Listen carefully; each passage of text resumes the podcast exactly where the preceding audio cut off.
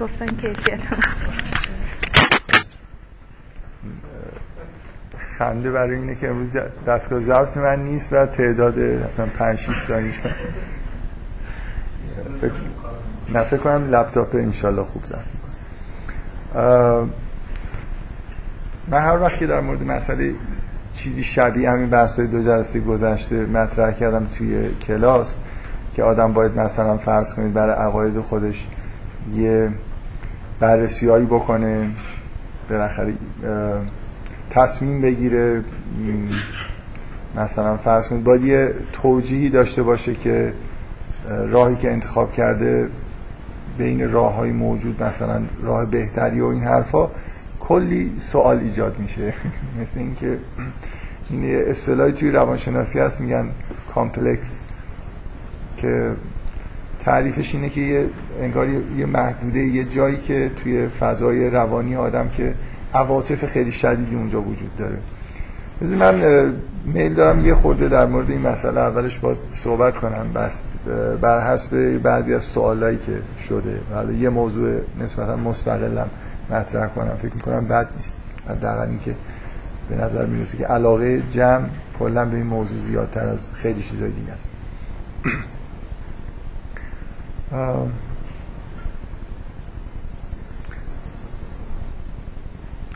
یه نکته که وجود داره. بذارید من یه مثالی بزنم مطابق با همون حرفایی که زدم که شاید بد نباشه. شاید هم قبلا مثلا به یه چیز مشابهی توی جلسات اشاره کرده باشم. یادم نیست. فرض کنید که موضوعی که آدم باید در موردش تحقیق بکنه. یه لحظه فرض کنید که یه کاری مثل غذا خوردن که ما الان هممون انجام میدیم حداقل روزی چند بار اگه انجام نمی‌دادید منجر به مرگ نمی‌شد. خب؟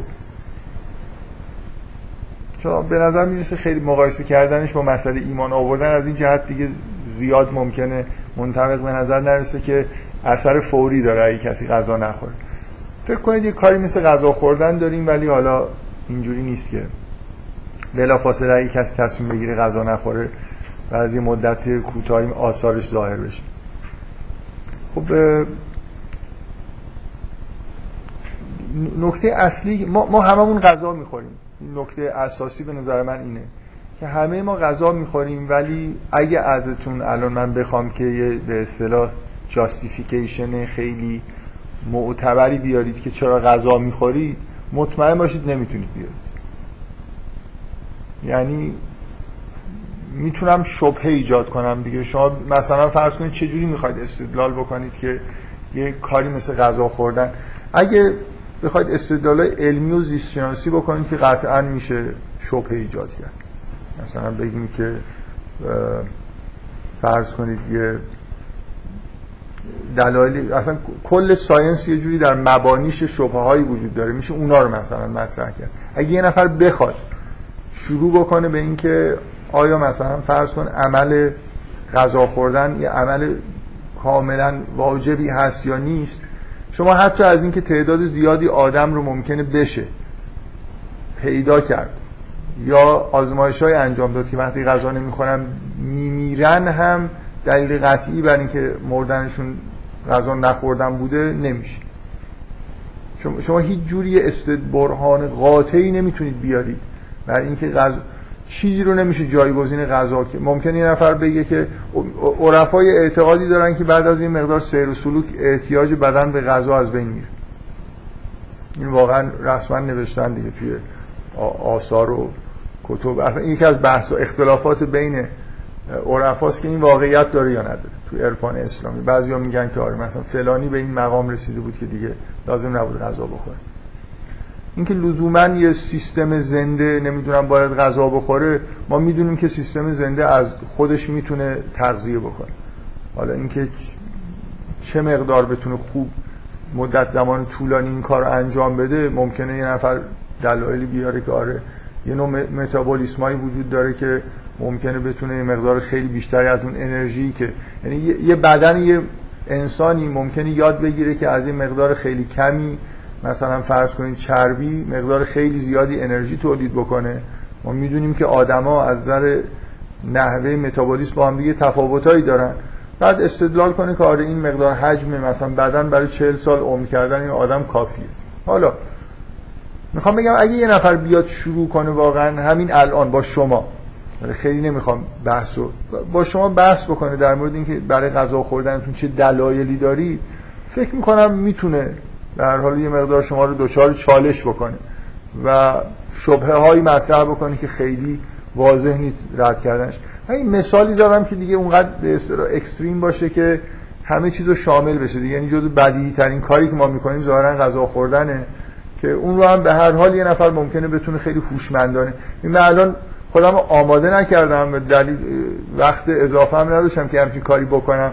قبول کنید که اگه سنتی به وجود بیاد صد سال یه عده‌ای بخوان این شبهه ها رو مثلا هی ایجاد بکنن اصلا یه لیترچری ممکنه پیدا بکنه. خیلی مسائل جالبی ممکنه پیش بیاد که بعدا فرض کنید یه شواهدی برای اینکه غذا نخوردن هم مشکلی ایجاد نمی‌کنه و این حرفا پیدا بکنن. موضوعی که کسی این کار وارد این بحث نشده. هر جایی که در بدیهی ترین موارد یه نفر بخواد بحثی مطرح بکنه بعد از یه مدتی احتمالا نکات جالبی پیش میاد بحث های جالبی پیش میاد شبه هایی پیش میاد که به راحتی نمیشه جواب داد و بحث وارد پیچیدگی هایی میشه که به نظر میاد واقعا اینجا یه ابهامایی وجود داره. من با اطمینان می‌تونم بگم که هیچ کاری بشر انجام نمیده که بتونه خیلی دقیق دفاع بکنه که این کار حتما به اون نتیجه که ما فکر می‌کنیم می‌رسه و مثلا کار ضروریه و اینکه استدلال کنه که از راه های دیگه نمیشه به اون نتیجه رسید و الی آخر. حالا واقعا اگه شما بخواید در مقابل یه همچین فرض کنید یه همچین لیتریچری به وجود بیاد در مقابلش جوابگو باشید که چرا دارید غذا می‌خورید چجوری می‌تونید توجیه کنید رفتار خودتون خب من, من اینجوری توجیه می‌کنم که اولا شواهد اصولا در به ضرر غذا خوردن نیست. ممکنه شبه هایی واقعا وجود داشته باشه. من با اطمینان میگم اگه کسانی زحمت بکشن یه سری آدم های باهوش وقتشون رو بذارن میشه شبه های خیلی جدی ایجاد کرد. و نکته دوم این که خب تا حالا من غذا خوردم و غذا می‌خورم خوشم هم میاد از غذا خوردن. تا حالا هم زندگی کردم. اکثریت هم دارن همین کار می‌کنن. حالا اون اکثریت رو خیلی روش نمی‌خوام تاکید بکنم. یعنی اینکه من یه روالی از زندگی تا الان داشتم زنده موندم و فکر می‌کنم که برام لذت بخش بوده. یعنی به غیر از اینکه این کاری که دارم انجام میدم به نظر می‌رسه که مسمر سمر بوده کار لذت بخشی هم هست. انگیزه کافی ندارم برای اینکه غذا خوردن رو ترک کنم و مثلا فرض کنید وارد یه روش جدیدی زندگی بشم که ممکنه خطرناک هم باشه. این جاستیفیکیشن چقدر معتبره؟ اگه من بگم که من یه کاری دارم می‌کنم باش راحتم لذتم دارم می‌برم. اصولا هم شواهد نشون میده که خوبه به نفعشه مثلا اینجوریه. ولو اینکه یه شبه هایی هم وجود داره که نمی‌تونم جواب بدم. یعنی نمی‌تونم ثابت بکنم که مثلا غذا خوردن حتما کار ضروریه. و حتی ممکنه تو ببین لیتریچری میشه ایجاد کرد که وعده اینو بده که اگه مثلا غذا نخورید و فلان عمل و جاش انجام جایگزینش بکنید به زندگی بهتری می‌رسید. تمام مثلا بدبختی انسان ها از اینه که عادت کردن به اینکه به طور سنتی غذا می‌خورن و فلان روش زندگی رو آزمایش نکردن. حالا فرض کنید خیلی دفاعهایی هم به وجود اومد که این حرفی شواهدی هم پیدا کرد. من خیلی انگیزه پیدا نمی کنم به دلیل اینکه شواهد خوبی به نفع غذا خوردن دارم و با غذا خوردنم راحتم و دارم زندگی می‌کنم. من فکر می‌کنم یه همچین جاستیفیکیشنی جاستیفیکیشن معقول و خوبیه. یعنی تا وقتی که شما یه کاری رو دارید می‌کنید که به نتایج مثبتی هم رسیده و طرف مقابلم آزمایش کردنش به نظر خطرناک میاد هیچ دلیلی نداره که من از این وضعیت موجود خودم. نکته ای که من روش تاکید می‌کنم اینه که شواهد اصولا به نفع اینه که یعنی بالاخره هر چقدر شما لیترچر ایجاد بکنید در شبه ناک کردن اهمیت مثلا غذا خوردن یا تاثیر غذا سعی کنید مثلا بگید که آره موجود زنده به دلایلی می‌تونه بدون غذا خوردن زندگی بکنه یا حتی ممکنه براش مفید باشه که غذا نخوره و عوضش مثلا کار دیگه ای بکنه. ولی ما شواهد عمومیمون واقعا به نفع اینه. یعنی الان من این حرفو دارم می‌زنم با این احساسی که شواهد عمومی به نفع اینه که غذا خوردن کار ضروری حتی هست. ولو اینکه ادعاهایی بشه بر علیهش کرد. وقتی شواهد به نفعشه و منم مشکل ندارم. تا به حالم عمل کردم علاوه بر اینکه مسمر سمر بوده و زنده موندم و همه آدما هم که این کارو کردن زنده موندن و البته ممکنه کسی بگه که ضررهایی هم کردن که عمرشون کوتاه شده. فکر کنید لیترشر یعنی این شبهه ها در این جهت پیش بره که اگه غذا نمیخوردن و فلان کارو می‌کردن 200 سال عمر می‌کردن شاید. من که نمی‌تونم اینو قطعا رد بکنم. شاید یه سبک زندگی دیگه سبک غذا خوردن دیگه وجود داشته باشه که آدم عمر طولانی تری بکنن. ولی وقتی شواهد کافی نیست برای اینکه اگه من اون کارا رو بکنم حتما به اون نتیجه حتما به اون نتیجه می‌رسم این روال زندگی عادی رو که دارم و بهش مطمئنم سالها بهش عمل کردم و راه آزمونده ای هست خب این رو ادامه میدم دیگه. برای تغییر روش زندگی تغییر خیلی رادیکال احتیاج به شواهد خیلی قوی دارم. به وجود اومدن یه تعداد شبهه نمی‌تونه منو قانع بکنه که مثلا این کار رو کنار بذارم. ولو اینکه واقعا شبه ها شبه های جالبی هم باشن. یعنی مثلا فرض کنید دلایل علمی کسی آورده باشه که قابل تعمل باشه. من نمی‌خوام یعنی خیلی هم ضعیف نباشن که آدم بگه که اصلا قابل بررسی نیستن. سوال دارید شما بفهم یعنی که بوش حضور چون ادبیاتی که شما داره. از اون هم که هم مثلا هم استفاده من اگه استفاده نمی کنم برای خاطر اینه که می‌خوام یه مثال خیلی رادیکال زده باشم به نظر میاد که خب حالا مثلا فرض کنید من ممکنه تصمیم بگیرم یه مدت گیاهخوار باشم دوباره برگردم گوشخوار بشم. خطری هم چندان من تهدید نمی‌کنه یه ذره شاید اون حالت حساسیتی که ایجاد می‌کنه کمه. وگرنه خب اونم برای خوش لیترچر داره دیگه. بیشتر از 100 ساله که گیاهخواری تو دنیا مدافعینی داره دلایل علمی میارن به نفع و آدما خیلی از گوشتخواری ظاهرا دست بر نداشتن. بفهم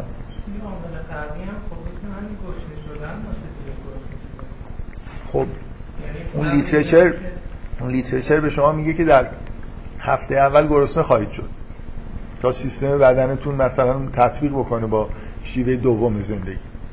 اینا رو حتما من فرض کردم چند صد نفر آدم هوشمند بیان literature ایجاد بکنن طبعا این همچین شبهه ساده ای که شما میگید و همون روز اول جواب میدن و یه نکته ای که تو حرف من هست اینه که مطمئن باشید شما بدیهی ترین چیز رو اگه یه نفر یه عده‌ای بخوان انگیزه داشته باشن که پرسش ایجاد بکنن و زیر سوال ببرن میشه زیر سوال ببرن. هیچ چیزی ببین هیچ چیزی توی هیچ روش هیچ بحث نظری و هیچ کار عملی توی دنیا وجود نداره که اگه یه عده تلاش بکنن زیر سوال ببرنش ما دفاع قاطعی در مقابلش داشته باشیم.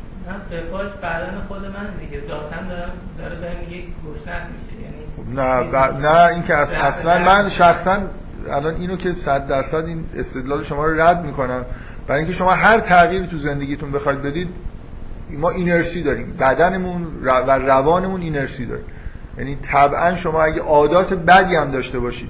الان مثل اینی که یه نفر بگه که من اگه همه مردم معتاد به هروئین باشن این استدلال شما اگه یه دی بیان بگن آقا این لازم نیست اینو اگه ترک بکنید مشکلی ایجاد نمیشه بعد از یه مدتی خب استدلال شما بدنشون نیاز داره دیگه. یه روز که نمی‌کشن خیلی بیشتر از گرسنه کشیدن شدن عذاب می‌کشن و این دلیلی برای نیست که اون روش زندگی درسته. عادت کردن بدنشون این دلیلی برای اینه که بدنشون به اون شیوه زندگی عادت کرد. همونطوری که ما به غذا خوردن عادت کرد من میخوادم این الان لیترچر ایجاد کنیم. من کم کم شما شاید امشب شام نخورید در هر حال من واقعا حرفم اینه. اطمینان دارم که هیچ چیزی نیست که اگه یه بشینن بخوان شلوغش بکنن و شبهه ایجاد بکنن نشه این کارو کرد. هر گزاره نظری که شما تو ذهنتون قابل بحثه یعنی شما نمی‌تونید دفاع. در خاطر اینکه شما اصلا یه لحظه فکر کنید چجوری ممکنه بتونید مثلا از این گزاره نظری دفاع بکنید بدون هیچ شبهه. می‌خواید مثلا یه استدلال قیاسی بیارید اثباتش کنید مثل یه گزاره ریاضی. خب باید از این مفروضاتی شروع کنید اون مفروضات رو میشه زیر سوال برد اگه من به خودم حق بدم که می‌تونم این حق رو بدم که بدیهیاتی که شما میگید بدیهیه. دارید ازش. خلاصه یه گزاره رو می‌خواید ثابت بکنید باید از چند تا گزاره بچینید از اینا یه جوری استدلال قیاسی بشید اون گزاراتون رو نتیجه بگیرید دیگه. کی میگه اون گزاره اولیه درستن؟ خب من می‌تونم بگم با اونا موافق نیستم. استدلالتون خراب میشه. هیچ کار عملی هم طبعا نیست که شما بتونید دفاع قاطعی بکنید. حتی غذا خوردن. خوابیدن. یه می‌دونید در مورد خوابیدن و نخوابیدن؟ یه عده تمرین نخوابیدن می‌کنن و میگن آثار خیلی جالبی داره. دچار کشف و شهود میشن. مثلا یه روش رسیدن به چیزه. که مثلا یه, یه جور عالم دیگه ای انگار راه پیدا بکنن. در واقع فکر کنم نمی‌خوام دچار توهم میشن دیگه. بدنش خب کی حالا بگه که اون توهم نیست؟ توهم و توهم نیست. طرف میگه که من یه بله؟ آره طرف میگه من یه رابطه ای مثلا با صداهایی میشنوم که تا حالا نمیشنیدم.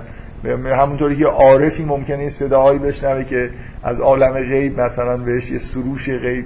به هر حال می‌خوام بگم که شما برای ساده ترین اعمال حیاتیتون حتی استدلال دقیقی ندارید. ما استدلالمون در همین حده که شواهد اصولا به نفع مثلا این کاریه که ما داریم می‌کنیم. الان شما هیچ شکی ندارید غذا بخورید امشب یا حالا اگه در اگه امشب نمی‌خورید فردا. برای خاطر اینکه شما شواهد به نفع همین یعنی کلا اینجوریه که غذا خوردن یه کار ضروریه ولو این کار میشه شبهه ایجاد کرد. به اضافه اینکه کار مطبوعی هم هست تا حالا هم انجام دادید نتیجه گرفتید. به نظر من این دفاع معقوله. یعنی کلا اینکه شواهد به نفع من باشه به ضرر من نباشه. به نفع من باشه رو میخورده. شواهد به ضرر من نیست. یعنی اینطوری نیست که مثلا فرض کنید غذا خوردن از نظر شما کار نامعقولی باشه. مثلا فرض کنید اگه همه دانشمندایی که تو علم تغذیه هستن تقریبا همشون توافق کنن که آره این تئوری های جدید راسته. و خیلی هم آدمایی شما بشناسید که آزمایش کردن و نتایج خوبی گرفتن و مثلا 100 سالم از شروع این تئوریا گذشته و هنوزم اون آدمایی که این کارو غذا خوردن ترک کردن زندن و خیلی سرحالن. خب توی همچین شرایطی ادامه غذا خوردن شواهد ضررشه و کار معقولی نیست. ولی تا یه همچین شواهدی گیر نیومده دقیقا نکته اینه که شما به طور معقول یعنی با جاستیفیکیشن کافی به عمل غذا خوردن خودتون ادامه می‌دید. من تاکیدم رو اینه که اون بخشی که این کار مطبوع لذت بخشه و تا حالا کردید و نتیجه گرفتید مهمه. و اشکال نداره اگه من توی جاستیفیکیشن خودم بگم که برای من این عمل مطبوعه. و طرف مقابلش ریسک داره. مثلا ریسک زیاده ممکن من بمیرم. الان که دارم زندگی می‌کنم یه نفر اومده من وعده داده که اگه مثلا در ظرف چند ماه مثل ترک اعتیاد یه دوره ای رو با رنج بگذرونی به جای بهتری می‌رسی. من شواهدی دارم که به نظر می‌رسه که این خطر رو در واقع ممکنه داشته باشه که بمیرم. اگه این کارهایی که این طرف میگه بکنم اگر وعده طرف هم اینه به جای مثلا 60 70 سال 80 سال 200 سال عمر می‌کنی. خب من این ریسک رو نمی کنم برای خاطر اینکه تغییر جهت دادنم ریسک داره. من خیلی نمی‌خوام بگم این مثال منطبق با مسئله ایمان آوردن و نیاوردنه. نکته مهمش از نظر من اینه که اینکه شب در صد مثلا 150 سال اخیر توی یه ادبیاتی به وجود اومده که به نظر می‌رسه شبهاتی در مورد مثلا اعتقادات دینی به وجود اومده در حالی که قبلا وجود نداشته. تقریبا شما تاریخ تفکر بشر خب به طور یک دستی به نظر می‌رسه همه آدمایی که آدمای معقولی بودن دانشمند بودن تقریبا بدون شک و شبهه میشه گفت که همشون اعتقادات دینی داشتن. در تاریخ اینجوریه. حالا این, اصلا دفاع قطعی از اینکه من, من فقط می‌خوام بگم این لیترچر از یه تاریخی به وجود اومد که کم کم مثلا فرض کنید مخصوصا بعد انقلاب فرانسه عقاید الهادی. تو یونان کم و بیش عقاید الهادی وجود داره. در اقلیت. مثلا شما فلاسفه بزرگ یونان مثل مثلا حالا به جای فلاسفه بزرگ بگم فلاسفه مشهور یونان. ممکنه یه نفر آدم ملحد قطعا اون چند تا آدم ملحد یونانی رو بزرگتر می‌دونه دیگه. این چیز نکنیم به اصطلاح ارزش گذاری نکنیم. فلاسفه مشهور یونان مثل آدمایی مثل افلاتون ارسطو اینا همه همشون به شدت به نظر می‌رسه از عقاید دینی دارن دفاع می‌کنن. یعنی عقاید دینی منظورم از مثلا اعتقاد به وجود خدا و این اصول عقاید دینیه. به اضافه اینکه در طول تاریخ هم, هم به نظر می‌رسه هم این ور دنیا هم اون ور دنیا همیشه این اعتقادات وجود داشته و همه آدمای هوشمند و عاقلی همچین اعتقادی داشتن. ولی از یه مدتیه که مثلا فرض کنید یه لیترچری به وجود اومده که استدلالای خداشناسی زیر سوال میره. معمولا با همین سبک بدیهیاتی که ازش نتیجه گرفته می‌شد مردود اعلام میشه یا درشون شبهه ایجاد میشه. و الی آخر حالا به انواع و اقسام روی کردا وجود داره. تعداد خیلی زیادی آدم هوشمند تلاش کردن که این اعتقادات رو زیر سوال ببرن. هرچند شواهد قطعی بر علیه عقاید دینی مطلقا به وجود نیومده ولی بالاخره پرسش به وجود اومده دیگه. یعنی شما نمی‌تونید بگید که توی یه مثلا محیط آکادمیک مثلا فلسفه ممکنه بتونید بگید هنوز غلبه با کسایی که اعتقاد به خدا دارن. ولی اینجوری نیست اگه الان یه فیلسوفی بره توی یه محیط آکادمیکی اعتقاد به خدا نداشته باشه موجود عجیب و غریبی حساب بشه. کاملا ما توی سطح اول فلسفه دنیا آدم ملحدم داریم. بنابراین به نظر می‌رسه که خب یه در مثلا فرض کنید فضای فلسفه هر اگه 200 سال پیش هیچ آدم آکادمی که معقولی همچین اعتقاد ملحدانه ای نداشت و الهاد مثلا یه چیز ترد شده ای بود توی فضاهای آکادمیک ولی الان این اتفاق نیفتاده و توی مثلا سالهای یکی دو قرن اخیر. به هر حال شک و شبه هایی مثلا ایجاد شده که مثل همون حالا مثالی که من زدم طرف مقابلم برای خودش مثلا دفاعی داره. حداقل اینکه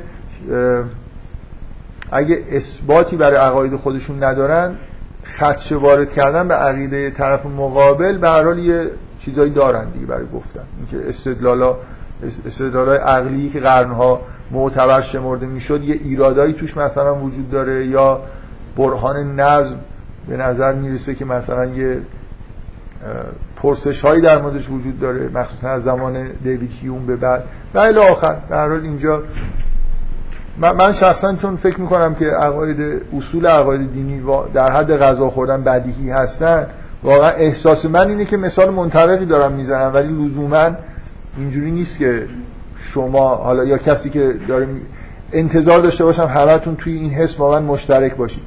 فقط نتیجه ای که از این مثال می‌خوام بگیرم اینه که به وجود اومدن یه مجموعه مثلا یه ادبیات و الهادی و ایجاد شبهه تو عقاید دینی مطلقا نکته خاصی نیست که من بخوام بگم چون وجود داره پس لابد شبهی مثلا وارد بوده که نمی‌دونم منظورم می‌فهمید یا نه.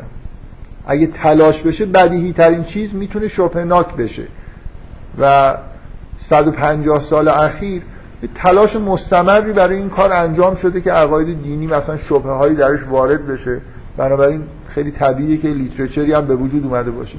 این نکته حرف من اینه. به وجود, وجود داشتن یه همچین لیترچری و مدافعین هوشمند داشتن نشانه بدیهی نبودن عقاید دینی نیست.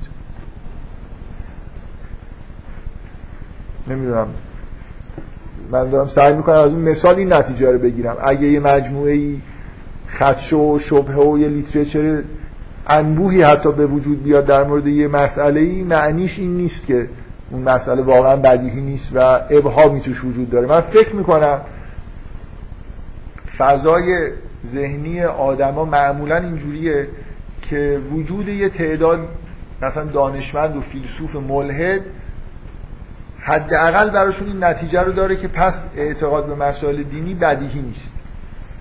من می‌خوام بگم که این درست نیست. نمیشه از وجود یه جریان مخالف یا لیترچر مثلا حجیم یه همچین نتیجه ای گرفت. برای اینکه اگه من تصمیم بگیرم می‌تونم در هر زمینه بدیهی این لیترچر رو ایجاد بکنم. این نکته ای که من دارم میگم حالا می‌خوام زمینش بکنم با یه خاطره ای از دوره نوجوانی خودم. من سال سوم چهارم دبیرستان خب خیلی از اینجور مطالعات از دوم دبیرستان مثلا سوم چهارم خیلی مطالعه این شکلی می‌کردم تو زمین های فلسفی مخصوصا توی مسائل مربوط به خداشناسی. شروع کرده بودم از یه سری بحث های دینی. مثلا فرض کنید سبک تفکر و کتاب های مرحوم متحری و علامه تبا اینا رو میخوندم که خیلی عقلی بود. بعد خب طبعا کشیده شدم به اینکه یه مقدار مثلا فرض کنید کتاب های خارج از ادبیات مذهبی خودمون رو ادبیات literature چیز نداره به فارسی که میگیم ادبیات ها مجموعه آثار چی؟ حالا بالاخره نمی‌دونم literature کلمه خوبیه یعنی به نظر من درستش اینه که به کار ببریم همینجوری بگیم مثلا literature مذهبی literature ادبیات مذهبی ادبیات که از ادبیات از چیز در بیاد از اون کاربرد. ابو حسن نجفی خب آره. یه دونه مخالف داشتن که چیز نشون هیچ هیچ معنی نداره. نمی‌دونم من واقعا الانم که دارم میگم خیلی قاطعانه این حرفو نمی‌زنم. چون شاید به این دلیل که اصلا واژه لیترچر با ادبیات هیچ چیزی نداره. از نظر واژه شناسی ادبیات از ادب میاد. همین الان واژه ادبیات برای ادبیات به معنی که ما که به کار می‌بریم دیگه واژه خوبی نیست. یعنی خب خیلی بی ادبانه است مثلا ادبیات مدرن پست مدرن. و اینکه حالا چجوری این لیترچر یه واژه می‌خواد به نظر من یه واژه باید ابداع بشه نه یه چیزی مثل مجموعه آثار یا آثار. یه واژه‌ای که اون مفهوم لیترال توش باشه و بعد مثلا مکتوبات بذارید خیلی عربیه ولی باز بهتر از مجموعه آثار. در حال من چیزای خارج از این خوندم. خاطرم اینه که توی با یه آدمایی مثل سارتر و راسل که آشنا شدم یه جور احساس احترامی نسبت بهشون قائل بودم که این آدمایی مثلا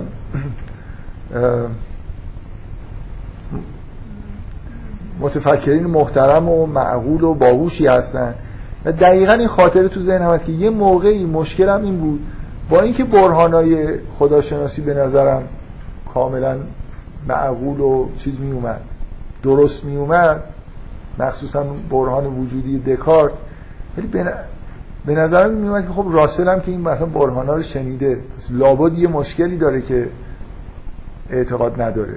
یعنی شما یا باید من فکر می‌کنم یه عده آدمای مذهبی میرن توی این فاز که همه ملحدین یه سوء نیتایی دارن. آدمای بدی هن. شما اگه معتقد باشید که مثلا سارتر آدم بدی نیست پرونده مثلا فرض کنید زندگی بعضی از این ملحدین رو بررسی کنید ببینید نه اینا یه جورای آدمای خوبی هم هستن. به نظرم می‌رسه خیلی آدمای صادقی مثلا هستن توی زندگی خودشون و اینا. بعد این مشکل ایجاد میشه که خب حالا اگه این آدمای خوبی هستن بعد داوود چیزی می‌دونن من نمی‌دونم. اینجا مشکلی وجود داره. مثل اینی که مثلا شما اگر الان یه گزاری ریاضی باشه بعد بشنوید که چند تا ریاضیدان بزرگ میگن که این غلطه. شما ولی اینکه برهان رو بخونید به نظرتون برسه که این برهان درسته حستون میشه. یه جایش داوود گپی داره شما نمی‌بینید. چطور ممکنه فلانی گفته این غلطه؟ خب این که بنابراین یه چیزی اون می‌فهمه که من نمی‌فهمم. نمی‌دونم چقدر این احساس مشترک شما هم این حس بهتون دست داده. فکر می‌کنم یه چیز دیگه یه, م... یه لحظه هایی وجود داره. شما باید از این همچین موانعی بالاخره رد بشید. ما توی دنیایی داریم زندگی می‌کنیم که هر عقیده مخالفینی داره و توی صف مخالفین ممکنه آدم های خیلی معتبری هم وجود داشته باشن. تا وقتی که ما روحیمون اینجوریه که وقتی بشنویم مثلا ابوالحسن نجفی مخالف فلانه. این دیگه برای ما اینکه به لابد پس یعنی اینکه یه عقاید مخالف همچین که نماینده پیدا کردن و نماینده آدم های محترمی بودن. دیگه ما آشفته بشیم و مثلا اینجوری بگیم که لابد یه چیزی هست که اونا لابد اونا یه چیزی می‌فهمن که من نمی‌فهمم. اگه روحیتون اینجوری باشه هیچ وقت هیچ عقیده توی ذهنتون نمی‌تونه استقرار پیدا بکنه. ما تو دنیایی داریم زندگی می‌کنیم که همه عقاید و ضدشون نماینده دارن. غالبا هم نماینده های محترمی دارن. این فضای آکادمیک اینجوریه که همه اصلا الان یه مثلا فرض کنید دانشکده معتبر فلسفه اگه فلان سبک تفکر نماینده ای توی دانشکده فلسفهشون نداره میگردن پیدا می‌کنن. یه نفری که فوکو مثلا درس بده. نمی‌دونم منظورم می‌فهمید یا نه. مثلا ممکنه یه م... هر جایی که برای عقایدی مطرحه محیط آکادمیک دوست دارن مطرحش کنن دیگه. بنابراین آدما بعضی از آدما اینجوری محترم میشن که از یه عقاید رادیکالی دفاع می‌کنن. بنابراین توی مثلا ممکنه جاهای معتبری بتونن برن لکچر ارائه بدن مثلا این عقیده رادیکال رو بیان بکنن. ما الان توی فضایی نیستیم که اگه شما یه عقیده خیلی رادیکال برقرار بکنید یه سازمان تفتیش عقاید شما رو متهم محاکمه بکنه و اعدام بکنه. برعکس غالبا ممکنه دچار این وضعیت بشید وضعیت مساعد بشید که مشهور بشید. اصلا بعضی از آدما بدون اینکه اعتقادی داشته باشن به چیزایی که دارن میگن برای اینکه معروف بشن حرفای عجیب و غریب می‌زنن.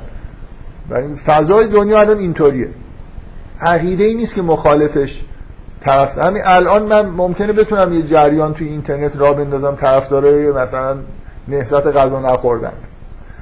چهار تا ادعا بکنم یه دو آدم بیکارم هستن بالاخره ممکنه جاذبه براشون داشته باشه. یه دو تا عکس فتوشاپ هم تهیه بکنم از آدمایی که مثلا غذا نخوردن سه متر شدن. در هر حال دیگه حالا یه خبر ممکنه آدم معروفی هم بشن به عنوان صاحب سایت پولدار هم بشن.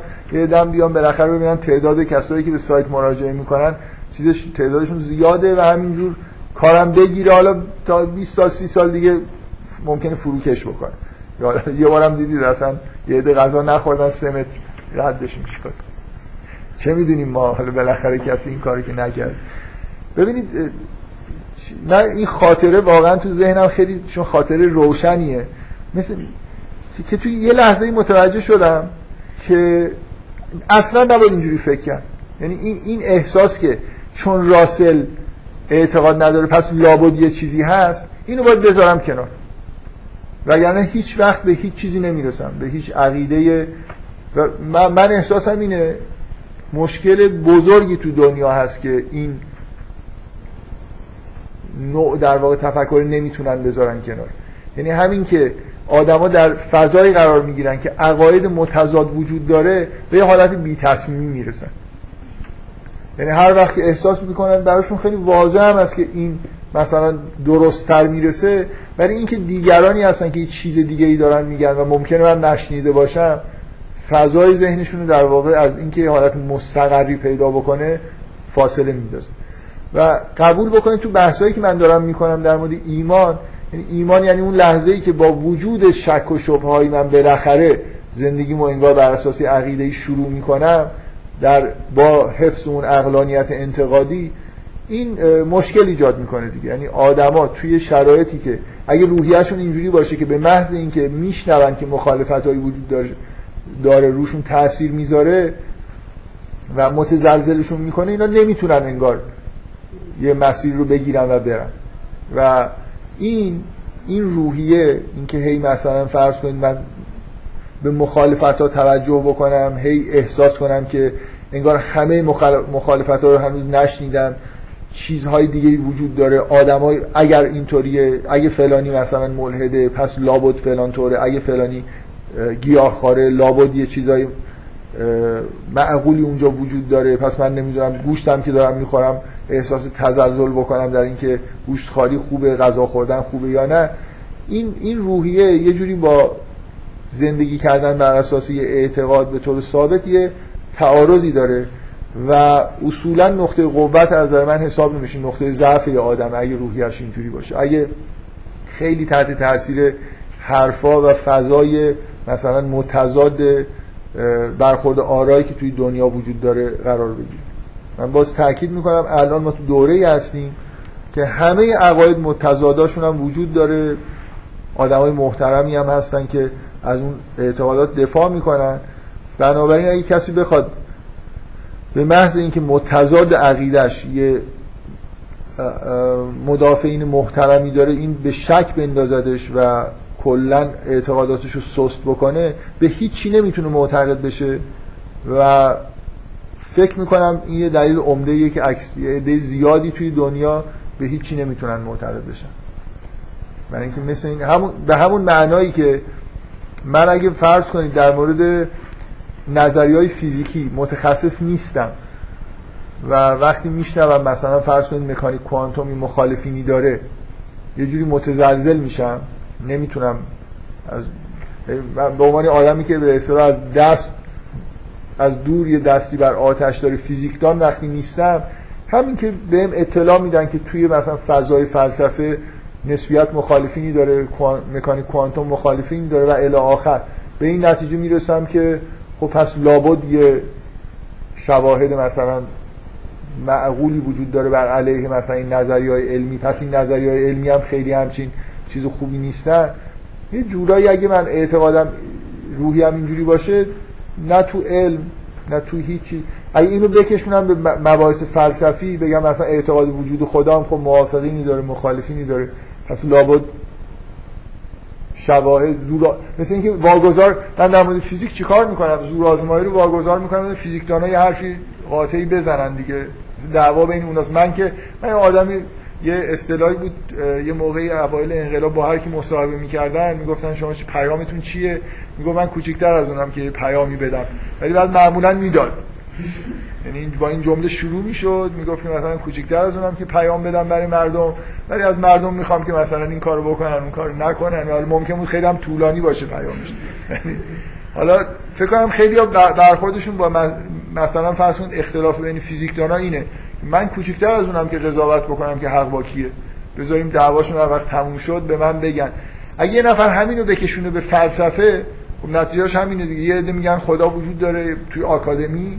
تو مثلا فرض کنید کمبریج و آکسفورد و اینا یه عده معتقد به خدا هستن یه عده نیستن دارن با هم دیگه بحث می‌کنن. و ما هم که کوچیک‌تر از اونیم که توی این حرف بزرگان دخالت کنیم. هر وقت اختلافاتشون هر شد نتیجه نهایی رو به ما بگن ما تکلیفمون مثلا روشن بشه یه مقدار من چیز دیگه حالا سعی می‌کنم که این نکته رو با مثال روشن بکنم که شما نمی‌تونید تو دنیای حاضر در واقع تاکیدم رو اینه که این نقطه قوت نیست نقطه ضعفه که هی آدم بخواد مثلا فرض کنید روی این تاکید بکنه که این چقدر سوال ایجاد شده. من گاهی جلسات متمادی صحبت می‌کنم هیچ سوالی ایجاد نمیشه ولی هر وقت تو این حول و صحبت می‌کنم توی کلاس و بعد از کلاس خیلی سوال زیاد ایجاد میشه. حالا به هر حال فکر می‌کنم چیز دیگه مسئله که با زندگی هممون ممکنه یه جور ارتباط داشته باشه.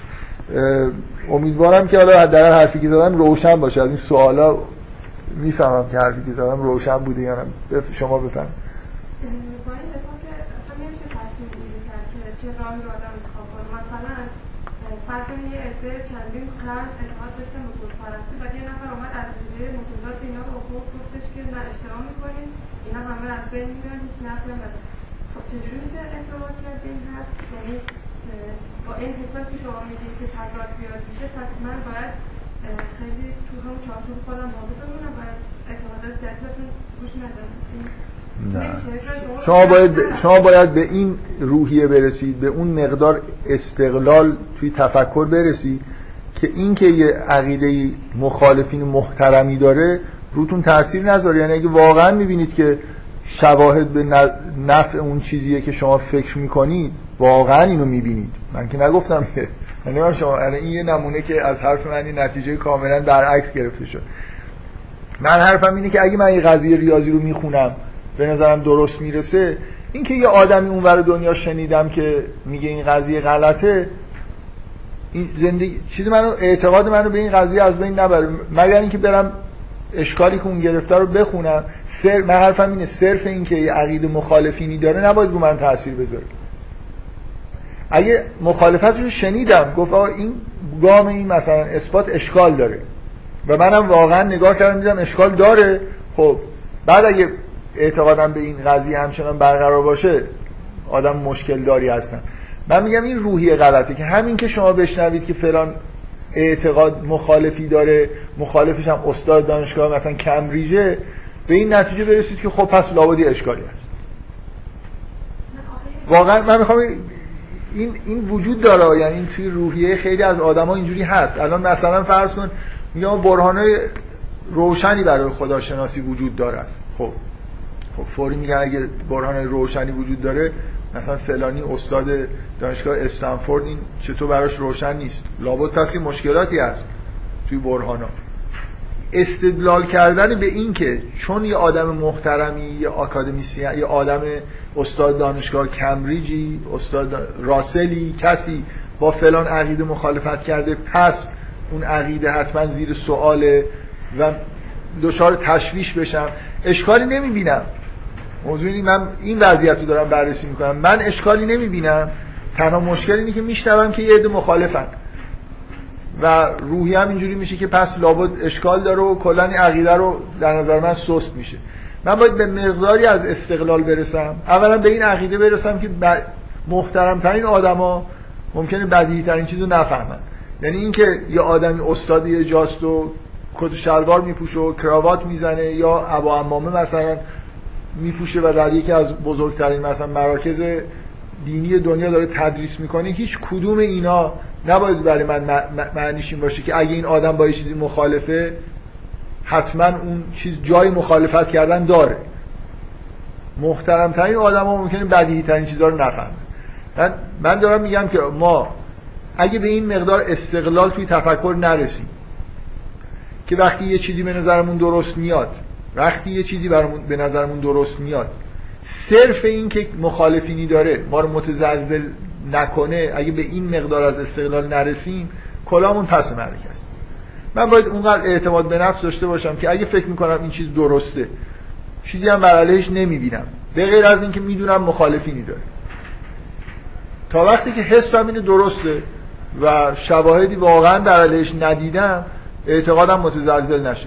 ولی اگه رفتم دیدم نه اونا حرفای معقولی می‌زنن. یعنی مثلا این گزاره که من قضیه ریاضی که من میخوندم اثباتش رو به نظرم درست می‌رسید فلان گامش واقعا اشکال داره. خب این لحظه ایه که من باید من باید بر اساس حرفایی که میشنوم درست و غلط بودنش متزلزل بشم یا نه. نه صرف این که آقای برتراند راسل استاد کمبریج یکی از بزرگترین مثلا ریاضیدانا و فیلسوفای معاصره و میگه من خدا رو قبول ندارم. خب نداشته باشه تا به اینجا نرسید که این یه همچین اطلاعی یه همچین اینفورمیشنی روتون هیچ تأثیری نذاره من واقعا اون تاثیر نمی‌ذاره اگر شما الان بگید نصف اساتید دانشگاه مثلا استنفورد معتقدن مکانیک کوانتوم کلا غلط است. استادای فیزیک. خب پیش خودم فکر کنم او استنفورد فنا معلوم فکر می‌کنم که مثلا مکانیک کوانتوم تا فکر می‌کنم درسته. ممکنه این منو کنجکاو می‌کنه ببینم چی میگن. ولی تا وقتی حرفاشون رو نشنوم و احساس نکنم که حرفای معقولیه یا نامعقولیه صرف اینکه هم چیزی به من بگید رو من تاثیر نباید بذاره من تو عالم حرفاشون باید تصمیم بگیرم نه شخصیتشون که یه نفر مثلا فهم. من خاطره ای که تعریف کردم دقیقا این بود که شخصیت راسل و سارت برای من مثلا چون آدم های محترمی بودن شک برانگیز بود که لابد یه چیزی وجود داره و بعد خب اگه برم بخونم مثلا فرض کنید من واقعا رفتم بعدا کتاب های راسل رو خوندم. دیدم که چی میگه. اینجوری نبوده. کنجکاف شدم ببینم چی میگن. ولی این که الان تو ذهنم هست که اون موقع صرف این که میفهمیدم که راسل اعتقاد نداره رو من تاثیر میذاشت دقیقا از من نقطه ضعف حساب می‌شد. باید این نقطه ضعف حساب می‌کردن. و هر کسی هم اینجوری باشه همینه. اینکه شخصیت آدمی عینا همین وضعیت رو بذارید. من تو نمی‌خوام بگم فقط مسئله کفر رو نمی‌دونم الهاد و اینا نیست.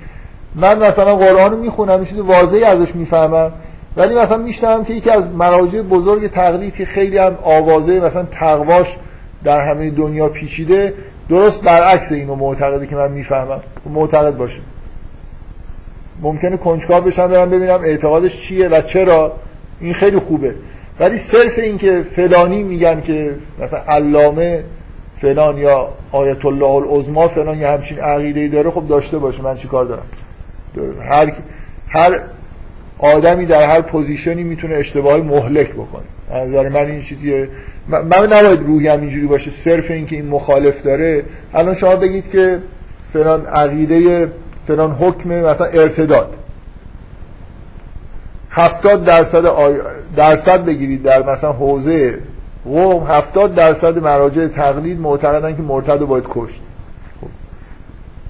تا استدلالاشون رو به من نگید من باید روحی هم اینجوری باشه که هیچ اثری روم نذاره فقط شاید درصد که بالا باشه بیشتر کنجکاو بشم برم ببینم چی میگن اگه خوندم دیدم حرف معقولی نمی‌زنن هیچ اثری نباید من بذاره بذارید من این جمله از ابن سینا نقل بکنم که نمی‌دونم واقعا جمله ابن سینا هست یا نه. ولی خیلی خوبه که به نظر من این روحیه رو نشون میده که یا آدمی ابن سینا نمیشه مگر اینکه به این حد از استقلال رسیده باشه که این حرف رو بتونه واقعا بزنه نه اینکه همینطوری به طور به اصطلاح چی میگن. فرما، فرمالیته بگه.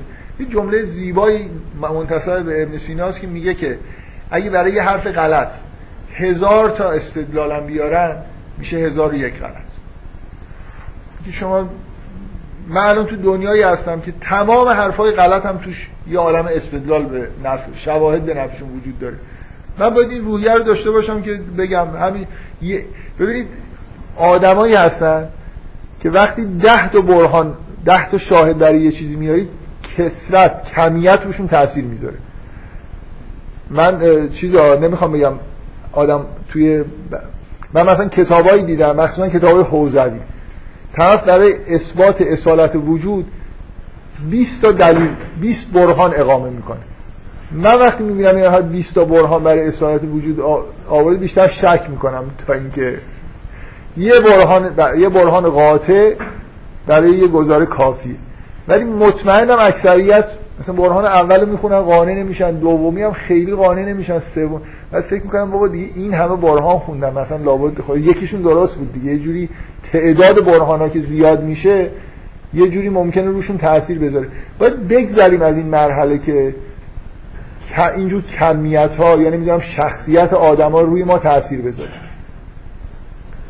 نمی‌تونید توی این دنیای پست مدرن اعتقاد دینی یا اعتقاد به هر چیزی داشته باشید مگر اینکه به یه مقداری استقلال شخصیت رسیده باشید به خودتون اعتماد به نفس رو داشته باشید که من می‌بینم این درسته.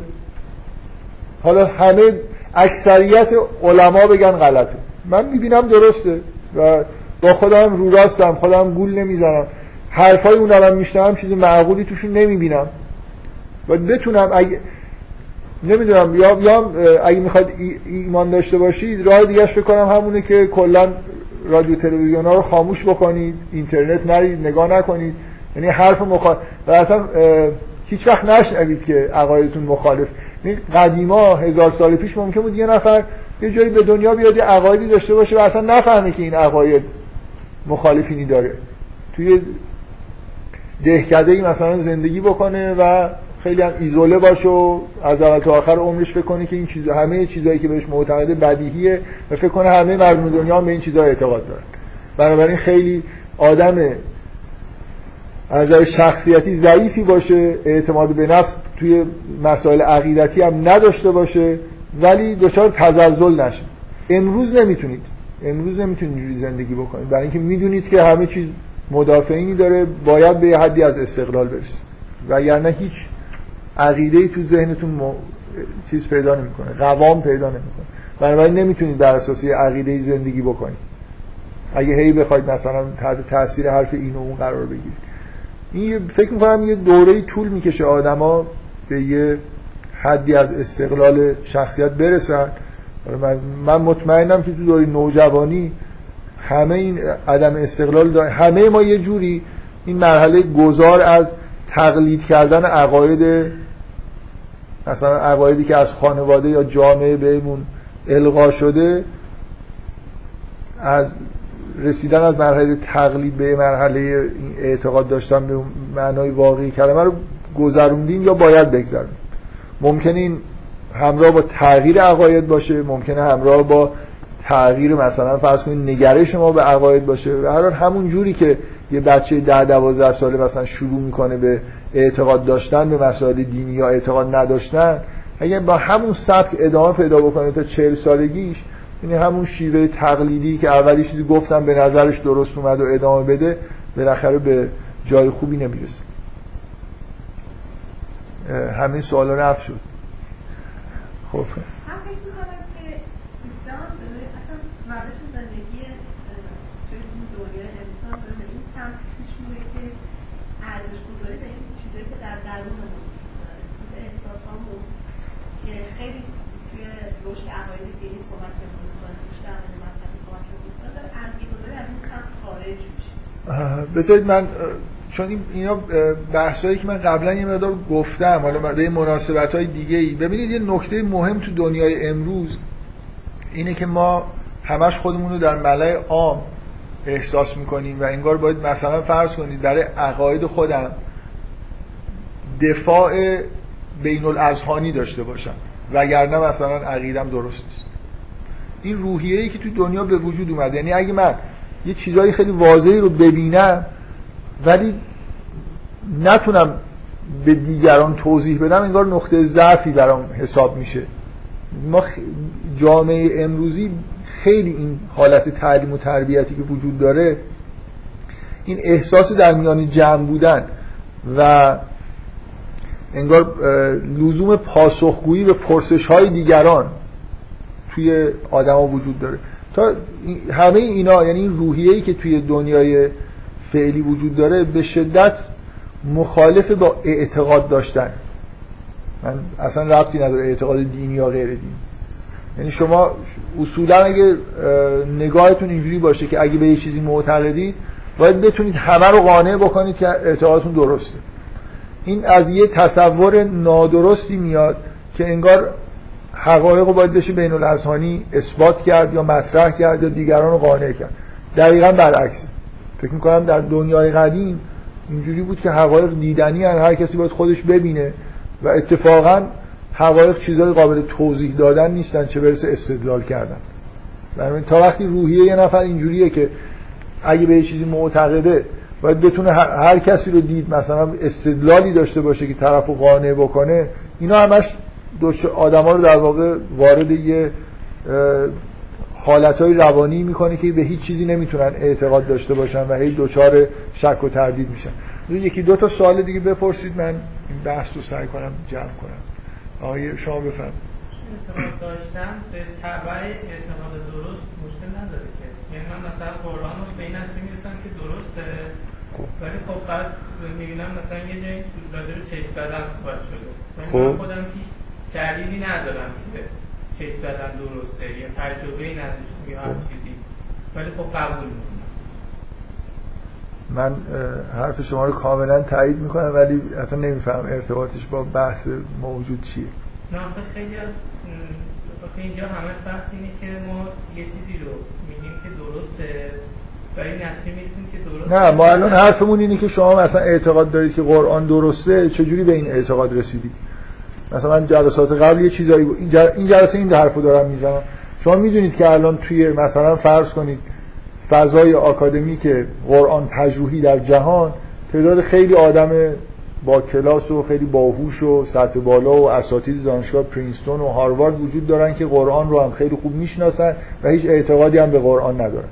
من حرف امروز هم اینه. آیا این روی شما تاثیر می‌ذاره که چون تاثیر یعنی اینکه چون اینجوریه پس لابد یه ایرادایی وجود داره و اعتقادتون به قرآن از بین میره. یا نه؟ اینکه آدمایی هستن تا حرفاشون رو نشنوید بررسی نکنید تاثیر نمی‌ذاره روتون.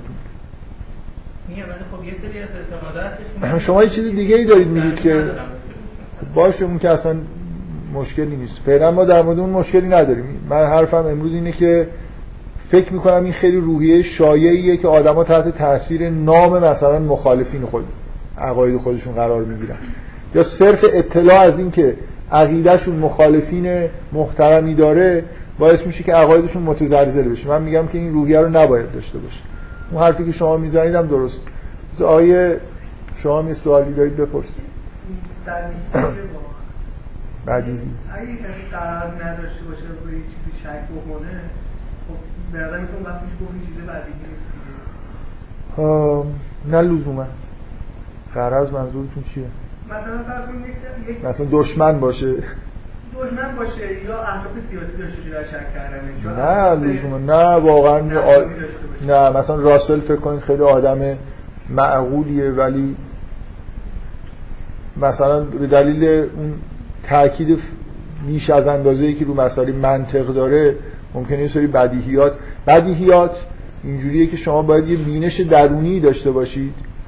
تا بدیهی بودنش رو حس کنید ممکنه یه آدمی مثلا ریاضیدان بزرگی منطقدان بزرگی و اون بینش های درونی رو نداره. غرضی هم نداره. واقعا نمی‌بینه درستی و غلطیش رو درک نمی‌کنه. ویتکنشتاین به نظر من نمونه خیلی خوبی از آدمایی که خیلی به نظر من آدم صادق و چیزی میاد. یعنی هیچ غرضی نداره. اصلا هم دشمن نیست و هیچ چیز بدیهی هم نمی‌بینه. فکر می‌کنم یه جوری بیسی داره. چیزش نحوه مثلا تفکرش که مانع از اینی که اصلا به یه چیز بدیهی رو حس کنه که بدیهی هست یا نه. شاید به دلیل اینکه بیش از اندازه توی هیته زبان و همین حالت بین الاذهانی و اینا داره فکر می‌کنه. یعنی شما ممکنه آدمایی تعلیماتی ببینن توی فضایی زندگی بکنن نظر آکادمیک که اون حالت به حساب بدیهی بودن بعضی چیزا رو درک نکنن دیگه. ببینید من چند بار این حرف رو زدم دوباره هم میگم که نکته اصلی توی تفکر دینی و عرفانی اینه که آدما رشد می‌کنن و حقایق رو می‌بینن. نوع در واقع رسیدن به حقیقت از نوع همون کشف و شهود درونی و دیدن یه حقایقیه. و بدیهیه که آدم رشد نکرده هیچ چیزی رو نمی‌بینه. و اینجوری نیست که چیزی هم به نظرش بدیهی برسه. من اگه از من بپرسید که یه وضعیتی که الان تو دنیا پیش اومده یه توصیف کلی از فضای مثلا اعتقادی و تفکر و حتی هنر توی دنیا چیه؟ اینه که آموزش عمومی باعث شده که خیلی خیلی آدمای رشد نیافته دسترسی داشته باشن به ابراز عقاید خودشون دسترسی داشته باشن به فضایی که بتونن توش آثار هنری تولید بکنن و حسای خودشون رو بیان بکنن. و دنیا پر شده از سخن و مثلا هنر کسایی که تو مراحل خیلی ابتدایی رشد روانی خودشون هستن. به شدت حالت کودکانه دارن هیچ چیزی نمی‌فهمن و از این دفاع می‌کنن که ما درست میگیم که هیچی رو نمیشه فهمید مثلا. من واقعا این آره ممکنه خیلی چیز باشه حرف تندی باشه ولی به نظر من اکثریت آدمای خیلی معروفی که الان تو دنیا به عنوان فیلسوف شناخته میشن به عنوان هنرمند به معنای واقعی کلمه توی پایین ترین سخیف ترین وضعیت تفکر و احساس هستن. موضوع اینه که شما توی مکانیسمای به دلیل اینکه فضای چیزی پابلیکی وجود نداشت پابلیکیشن کار ساده ای نبود. اتفاقی که تو دنیا افتاده اینه که پابلیکیشن خیلی ساده شده. یعنی من می‌تونم بدون هیچ مانعی و بدون هیچ هزینه زیادی افکار خودم منتشر بکنم. خب توی دنیایی که پابلیکیشن توش راحت نیست کنترلایی وجود داره یا هزینه بالایی داره. شما کتاب می‌خواید منتشر بکنید. کتاب چجوری هزار سال پیش چجوری کتاب منتشر می‌شد؟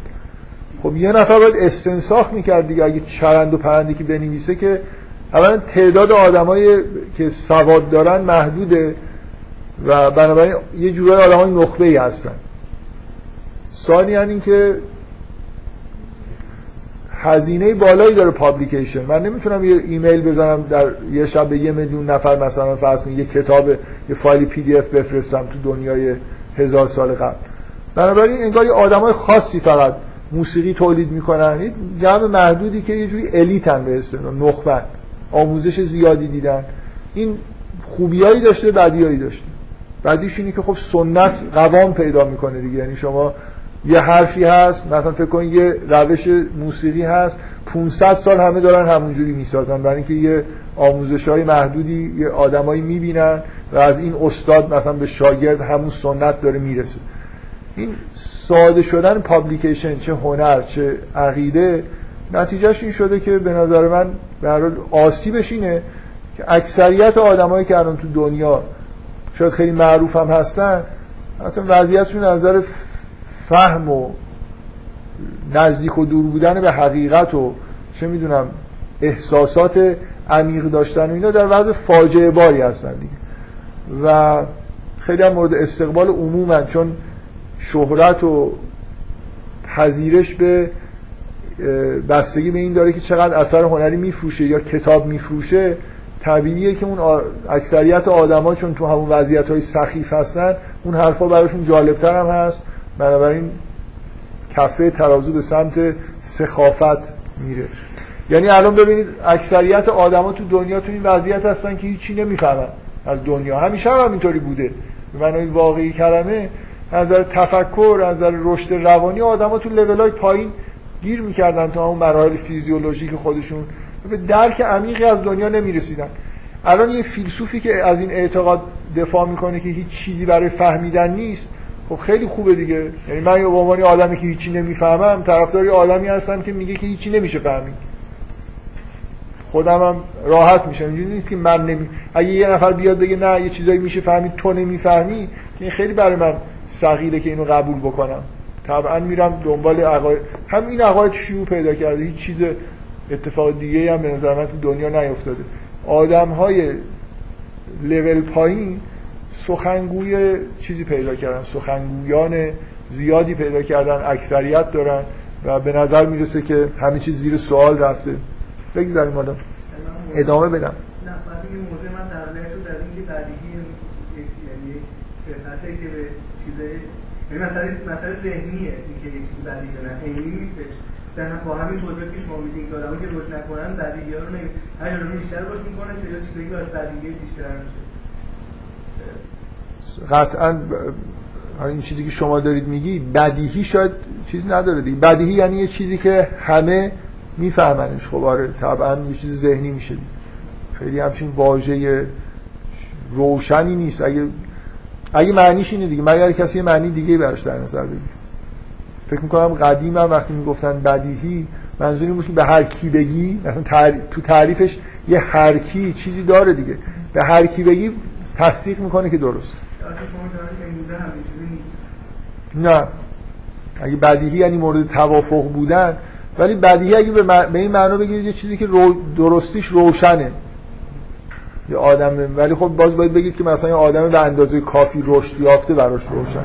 در مراحلی از اندیشه و هستی برای انسان وجود داره که هیچ بدیهی توش نیست. هیچ حقیقتی توش قرار چیز نمی‌کنه استقرار پیدا نمی‌کنه. ادامه بدم من بحث دیگه به اندازه کافی این موضوع. من نکته اصلی این بود که اولا واقعا این رو بپذیرید که هر چیز بدیهی بدیهی ترین نظریه و بدیهی ترین شیوه زندگی قابل به چالش کشیدن هست و توی دنیای امروز هم مثلا این مده و اگه کسی صرف وجود چالش در مورد روحیش اینجوری باشه صرف این که اطلاع پیدا بکنه که چالشی در یه عقایدی وجود داره روش تاثیر بذاره و نتونه به اون عقاید به توی ذهنش مستقر بشه این آدم تو دوران امروزی نمی‌تونه به ایمان به هیچ چیزی برسه. نه فقط ایمان به دین. و باید از این مرحله رد بشه آدم که فقط تحت تاثیر حرفا قرار بگیره نه تحت تاثیر اسم آدما که کی به چی معتقده و به چی معتقد نیست. من خاطره که تعریف کردم بود که من خودم اینو به شدت این تاثیر رو در یه دوره از زندگیم احساس کردم. حداقل مثلا به مدت یه سال. که صرف این که می‌دونستم که مخالفینی وجود داره روم تاثیر میذاشت. بعدا هم می‌رفتم مثلا میخوندم چیزایی که می‌گفتن و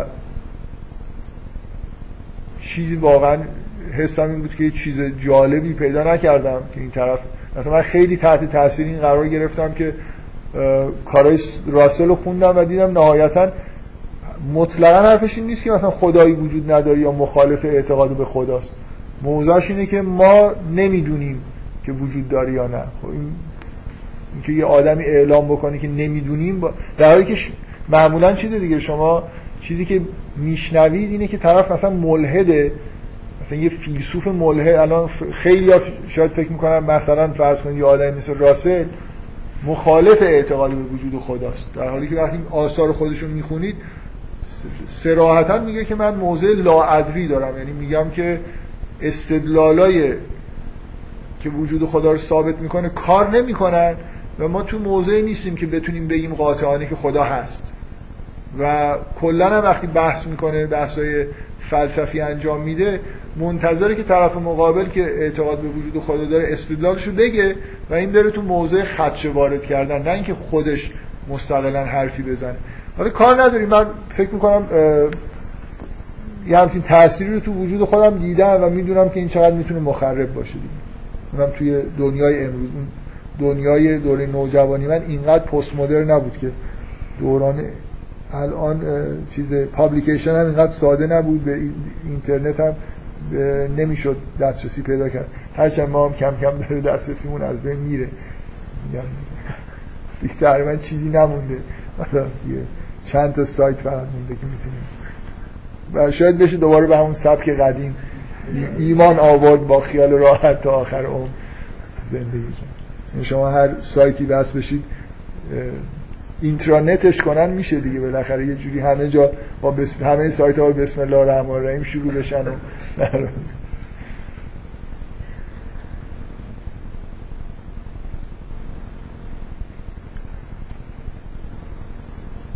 خب بذارید من بحثای واژگان رو ادامه بدم. فکر می‌کنم که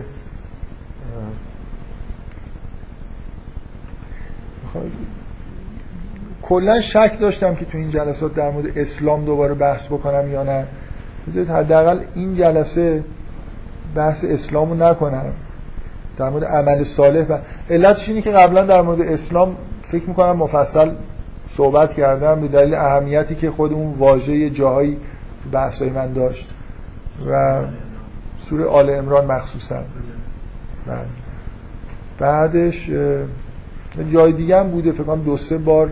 فکر کنم تو اون سری اولم که در مورد واژگان صحبت کردم یادم نیست که اسلام هم بود اسلام هم هست. ولی مفصل ترش بکنم همون جایی که در مورد سوره آل امران مخصوصا آیه ان الدین عند الله الاسلام یه بحثایی کردم. حالا شاید دوباره مختصر تکرار کنم. ولی بذارید یه چیز جدید تو این جلسه در مورد واژه صالح و صالحات که عمل صالح این چیزی که خیلی تو قرآن تکرار میشه ایزوتسو یه جایی تو این کتابش نوشته که این عبارت الذین آمنو و عمل الصالحات پر تکرارترین عبارت مثلا قرآن.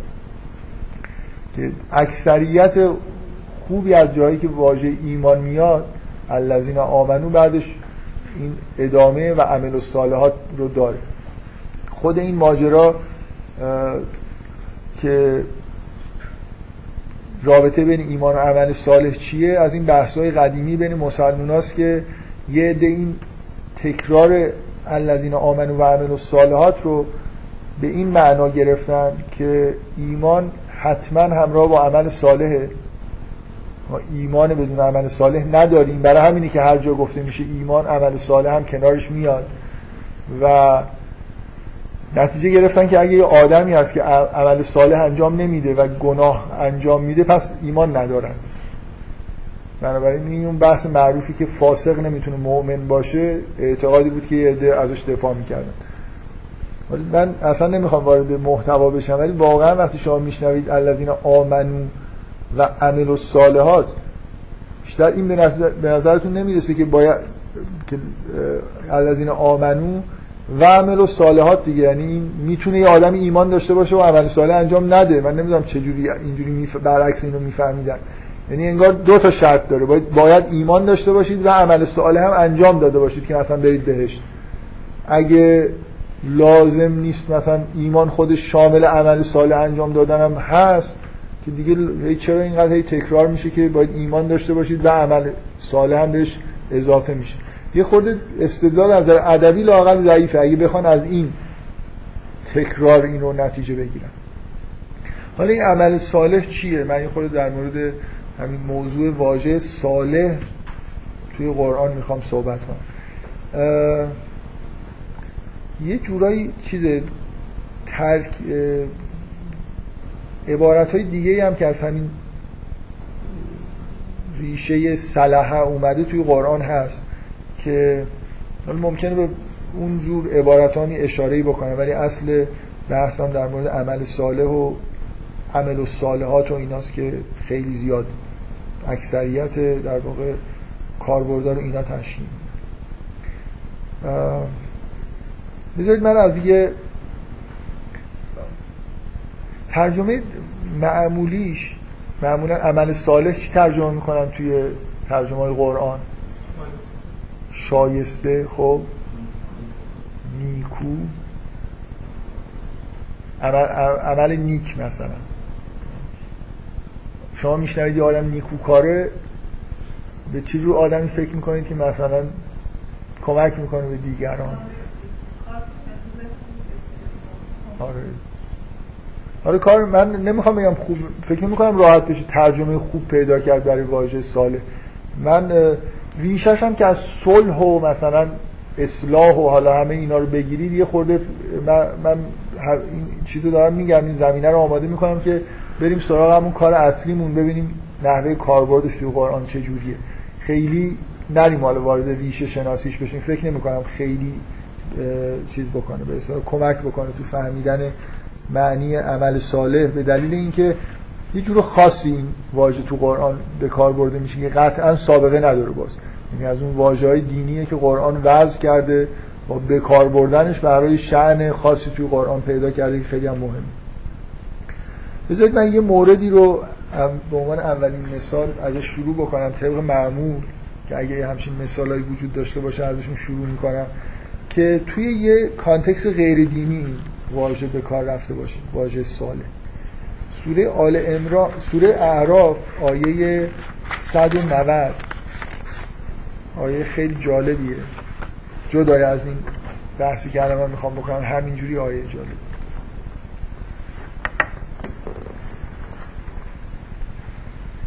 میگه که آیه 189 بذارید حالا جلسه قرآن دیگه آیه های خوبی رو همینجوری بخونیم هم اشکال نداره ولی اینکه لازم نباشه. من 189 بخونم بعدا 190 که واژه صالح توش اومده رو از روش چیزی سعی کنم نتیجه بگیرم. آیه 189 میگه هو الذی خلقکم من نفس واحده و جعل منها زوجها لیسکن الیها. میگه اوست کسی که شما رو از نفس واحده خلق کرده و جعل منها زوجها و از از آن یعنی از اون نفس واحده زوجش رو قرار داده. لیس کنه الیها. برای اینکه به اون زوج سکنا پیدا کنه مثلا آرامش پیدا کنه. فلما تغشاها میگه وقتی که پوشاندش حملت حملا خفیفا فمرت بهی.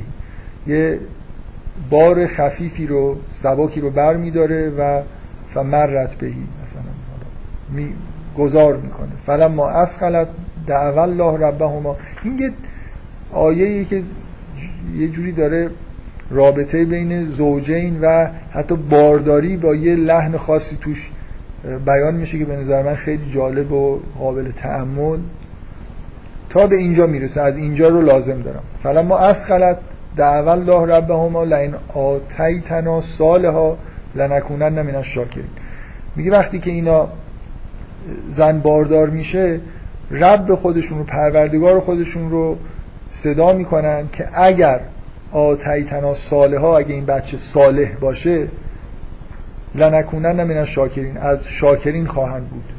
بعد میگه فلم ما آتاهم و صالحا جعل له شرکا فی ما آتاهم. میگه وقتی که بهشون این بچه رو صالح دادین شرکایی قائل میشن. فتعال الله اما یشرکون. الان الان به زبان فارسی اینو ترجمه بکنید پدر مادر خدا می‌خوان که بچهشون چی بشه؟ نیکوکار باشه. تندرست.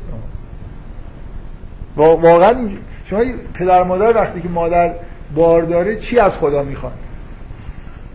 فرض کنید که ممکن یه بچه مثلا چیزی یه انسان صالحی باشه. فکر کنید ممکنه یه نفر اینجوری بخواد بفهمه دیگه.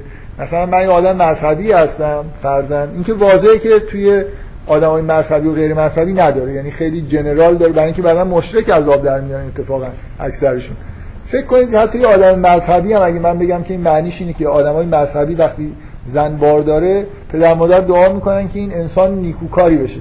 بعد وقتی به دنیا میاد می‌بینن در نیکوکار شد.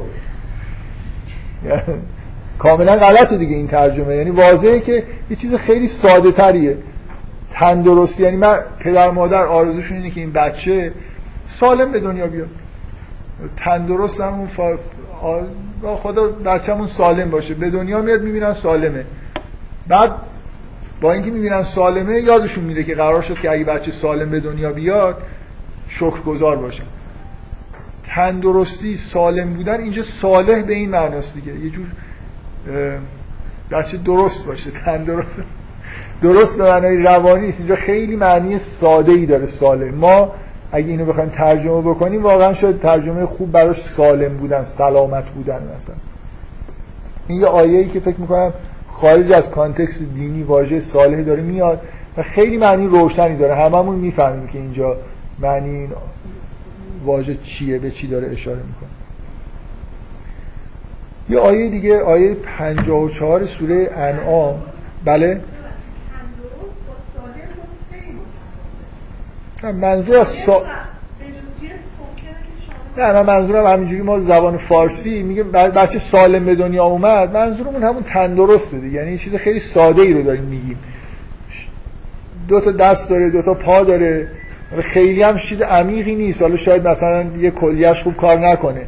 سالم به دنیا اومده دیگه. مثلا اون خطراتی که ممکنه مخصوصا توی دنیای خیلی قدیم مشکلاتی که موقع زایمان پیش می اومد یا مثلا فرض کنید بچه ناقص به دنیا می اومد و اینا این مشکلات رو نداره. میگه وقتی بهشون بچه رو میدیم و سالمه تندرسته که این در همون موقع داده دادن مثلا در چند بچه چند روز اول فکر کنم خطر خیلی زیادی تهدیدش می‌کرد چون آل ممکن بود بیاد بچه رو ببره نمی‌دونم مادر رو یه کاری خطراتی بعد از زایمان وجود داشت که بعد از این مدتی معلوم می‌شد که خب این خطرات رفع شده. مادر سالمه مثلا بچه. توی این آیه زنده موندن مادرم چیز هست شرط هست. چون به هر دوتاشون داده شده این بچه. نه اینکه بچه مثلا به دنیا اومده دعا کردن خب مادر مرده. زایمان طبیعی صورت گرفته بچه سالم به دنیا اومده. چیزی که تو این آیه داریم حس می‌کنید اینه و معنیش هم هممون می‌فهمیم که اینجا دعا برای صالح بودن بچه یعنی چی؟ بفرمایید.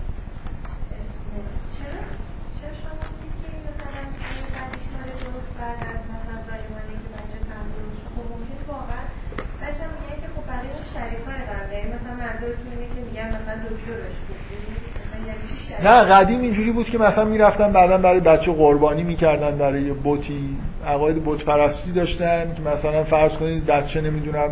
آخه میشه که واسه آینده باشه. مثلا بچه مثلا بچه خوبی میشه بعد مثلا مثلا مادره میگه که آره مثلا من بزرگش کردم حالا مثلا مثلا اینجوری. اینکه خودشونو شبیه کردن یا مثلا شرایطی که برای بچه ایجاد کردن در که ما باعث شدیم. شما می‌خواد بگید که ممکنه ممکنه اینجا دعا برای اینکه بچه خوبی باشه. واقعا یعنی. خیلی از خدا می‌خوان که من بچه مثلا با این آ... با به اصطلاح مفسرین با سیاق آیه این حرفی که دارید می‌زنید جور در نمیاد. برای خاطر اینکه بیشتر از آدمای بد داره صحبت می‌کنه تا از آدمای خوب. در مورد مشرکین بیشتر. آدمایی که سر اون قولی که آدمایی که واقعا آدمای معنوی هستن بچه نیکو کار می‌خوان که احتمالا سر حرفشون میمونن شکرگزاری هم می‌کنن. یه چیز خیلی ساده تر از اینیه خیلی ملموستره و خواسته همه آدماست که مشرکین هم شا... مشرکین بچه سالم می‌خوان دیگه حالا بچه نیکوکار درکی از مثلا نیکوکاری به اون معنا یه خوب ببینید همیشه توی ترجمه کردن و تفسیر کردن یه متن ادبی بالاخره احتمال این که حالا یه نفری چیز دیگه هم مد نظرش باشه که الان واقعا الان واقعا احساس می‌کنید که صالح به اون معنا به برای خاطر اینکه شما برای خاطر اینکه شما من همین می‌خوام بشکنم دیگه. من می‌خوام بگم واژه صالح توی واژه ما تو ذهنمون یه چیزی تحت عنوان صالح جا افتاده و نتیجهش اینه که ممکنه آره یه نفری بگه که خب دیگه صالح چون اکثر جای قرآن به این معناست. اینجا هم به همین معناست. من دقیقا از یه جایی شروع کردم که یه معنای خیلی جنرال تری داره صالح خیلی عمومیتر و ملموستر از اونی که توی ببینید من بحثم معمولا اینه که شما واجه هایی که قرآن توی معانی دینی به کار می‌بره گاهی تو خود قرآن توی معنای خیلی خارج از کانتکست دینی به کار میرن که راهنمای خوبی هستن که اون به اصطلاح هسته مرکزیه. معنا رو شما درک بکنید. حالا عملم من می‌خوام بگم یه جورایی عمل انسان هم مریض داره سالم داره. شما اینجوری اینجوری نگاه کنید به مسئله. آدما آدم مریض داریم آدم سالم داریم. صالح بودن عمل صالح بودن افکار همه اینا یه جوری میشه. از همینجا از این هسته مرکزی شروع کرد و یه جوری سعی بکنیم درک بکنیم. بذارید یه آیه دیگه تو سوره انعام آیه 54 باز از همین ریشه سلحه. استفاده ساده ای شده که فکر کنم همه همینجوری می‌فهمن که این یعنی چی. میگه و اذا جاءک و اذا جاءک الذین یؤمنون به آیاتنا فقل سلام علیکم. میگه وقتی کسایی که ایمان آوردن اومدن پیشت بگو سلام علیکم. کتب ربکم علی نفسه رحمه خداوند پروردگارتان بر نفس خود برای خودش رحمت رو مثلا واجب کرد. انه من عمل منکم سوءا به جهالت اگه کسی از شما یه کار بدی رو از رو نادانی انجام بده ثم تاب من بعدهی و سپس توبه کنه.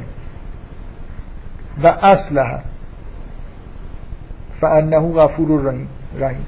توبه بکنه و اصلها یعنی چی؟ من یه جوری مثلا جبران کنه. اصلاح کنه. آفرین. من می‌خوام بگم اینجا اون اصلاح مثلا من, من یه کارهای بدی انجام دادم. حالا پشیمون شدم. حالا برعکسش مثل اینکه دارم کارا رو اصلاح می‌کنم دیگه. یه جوری مثلا اینجوری نیست که من می‌خوام بگم این مثل اینکه حالا هر کدوم رو بگید فرق نمی‌کنه. من می‌خوام بگم اینجا شما خارج از قرآن. به یه نفر الان این عبارت ها رو بگید یه چیز روشنی می‌فهمه. طرف کارهای بدی انجام می‌داده مثل اینکه یه چیزایی رو خراب کرده حالا باید درست کنه دیگه. این غیر از اینه که من, من حسم اینه که این آیه یعنی این اصلاح این اسلحه به اون کارهای بدی که انجام داده یه جور ربط داره. یعنی صرفا این نیست که من بخوام مثلا ف... مثلا یه سر کسی کلاه گذاشته بره جبران کردن یه جوری جز بشه. کارهای این شکلی نیست که من مثلا فکر کنید کارهای بدی انجام داده بودم حالا اگه می‌گفت اگه می‌گفت که من بعدهی ثم تاب من بعدهی و عمل و صالحات من من به ذهنم میومد که خب یه آدمی قبلا کارهای بدی می‌کرده حالا توبه کرده و شروع کرده نماز خوندن عبادت کردن. ربطی نداره که کارهای بدش چی بوده. چه آسیبایی به خودش وارد کرده. ولی من چیزی که الان اینجا میفهم بیشتر شبیه اینه. مثل اینکه یه نفر غذای بد خورده اصلا به جسم خودش آسیبایی رسونده. حالا پشیمون شده باید یه کاری بکنه که این آسیبا رو برطرف بکنه. دقیقا مثل یه آدمی که مریض شده حالا داره یه کارایی می‌کنه که مرضش خوب بشه.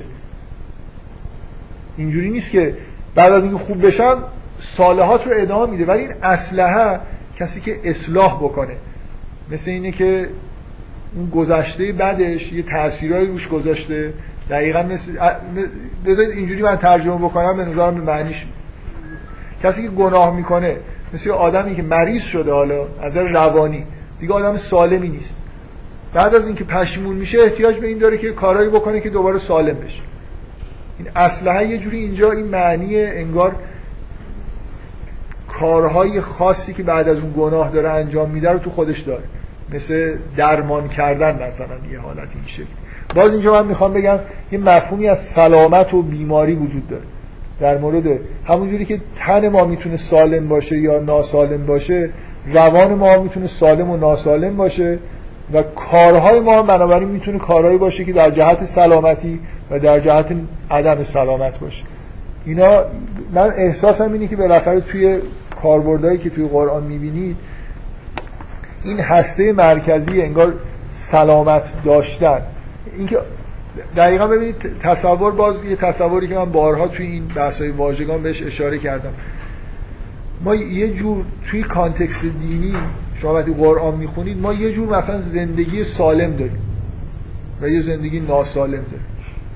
آدم کسی که عمل صالح انجام میده مطابق اون نسخه درونی که باید عمل بکنه و نسخه در واقع سلامت مثلا انسان تضمین می‌کنه مثل همون عهدی که ما با خدا بستیم. ما مکانیسم های روانیمون یه جوری کار می‌کنن یه ویژگیهایی دارن که مطابقش باید یه کارهای خوبی ان... یه کارهایی با مکانیسم های روانی ما سازگار عین اینکه یه غذاهایی برای جسم ما خوبه یه کارهایی هم برای روان ما خوبه و یه کارهایی بده. اعمال صالح اون اعمالی هستن که کارهای سالم به سلامت روانی لطمه نمی‌زنن. روان رو مثلا به سمت یه رشدی می‌برن و الی آخر. بنابراین من فکر می‌کنم توی اعتقاد به وجود اعمال صالح یه بیسی تفکری در مورد روان انسان وجود داره. اونم اینه که باز دوباره تصورتون باید این باشه که انسان از نظر روانی های ویژه‌ای داره.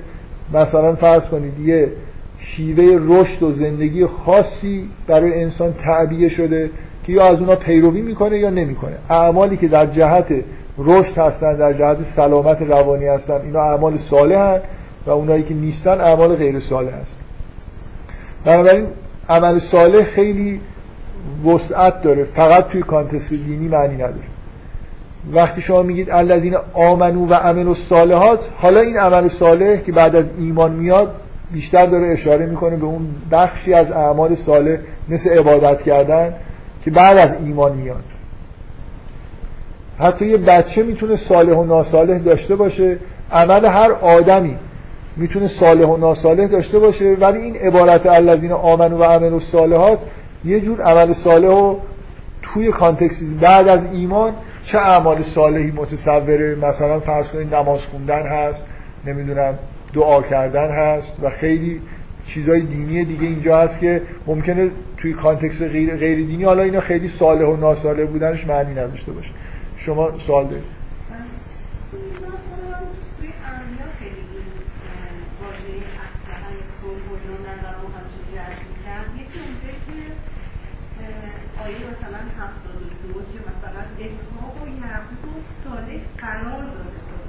آره این جعلنا رو که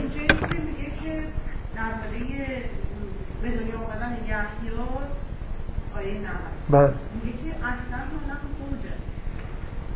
آفرین. آره این من این هم که از آیه های اصلا, اصلا شما یه شاهد دیگه بر اون مسئله سلامت و عدم سلامت اون آیه است.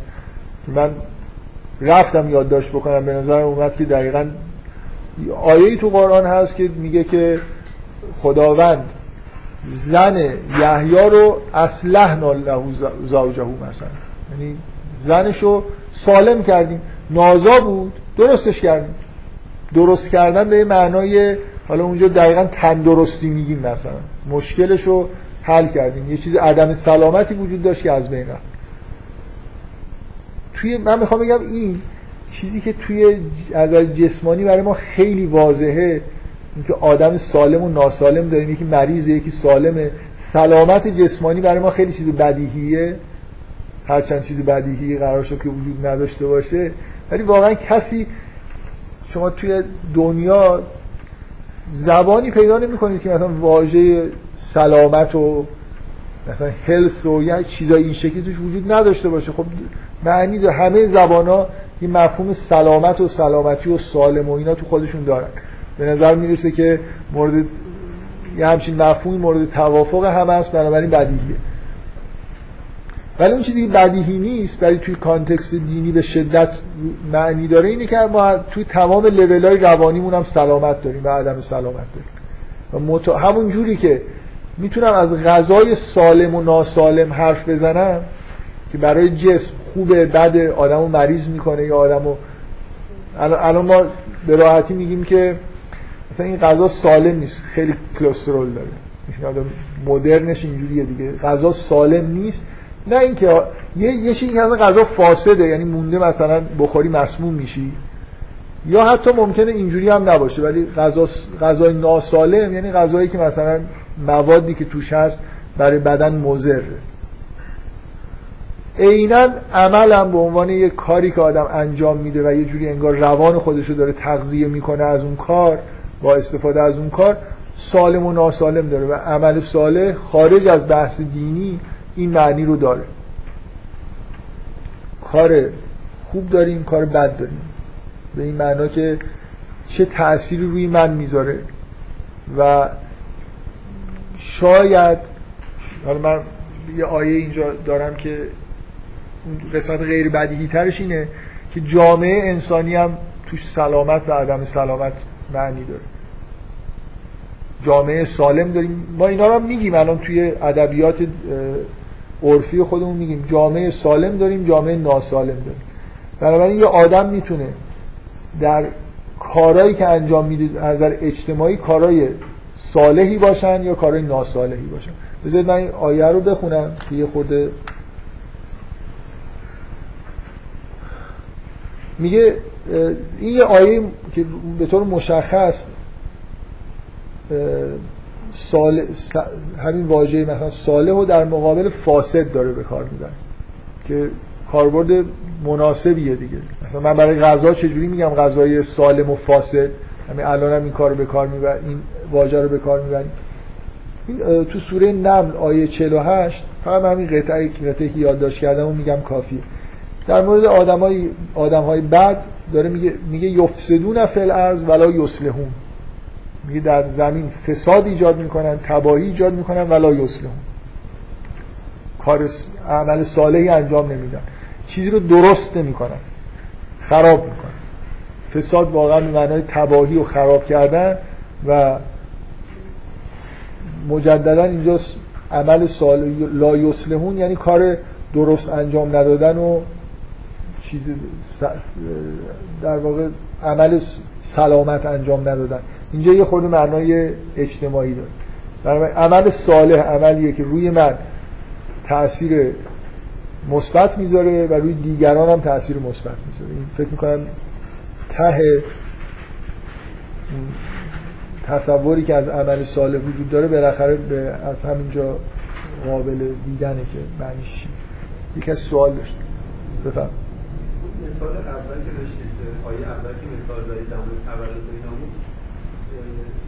یه آیه هست در مورد فرزند میگه این اون اولون غیر صالح من این بحث نمی کنم در موردش آره یعنی الان داشتم میومدم تصمیم گرفتم بحث نکنم.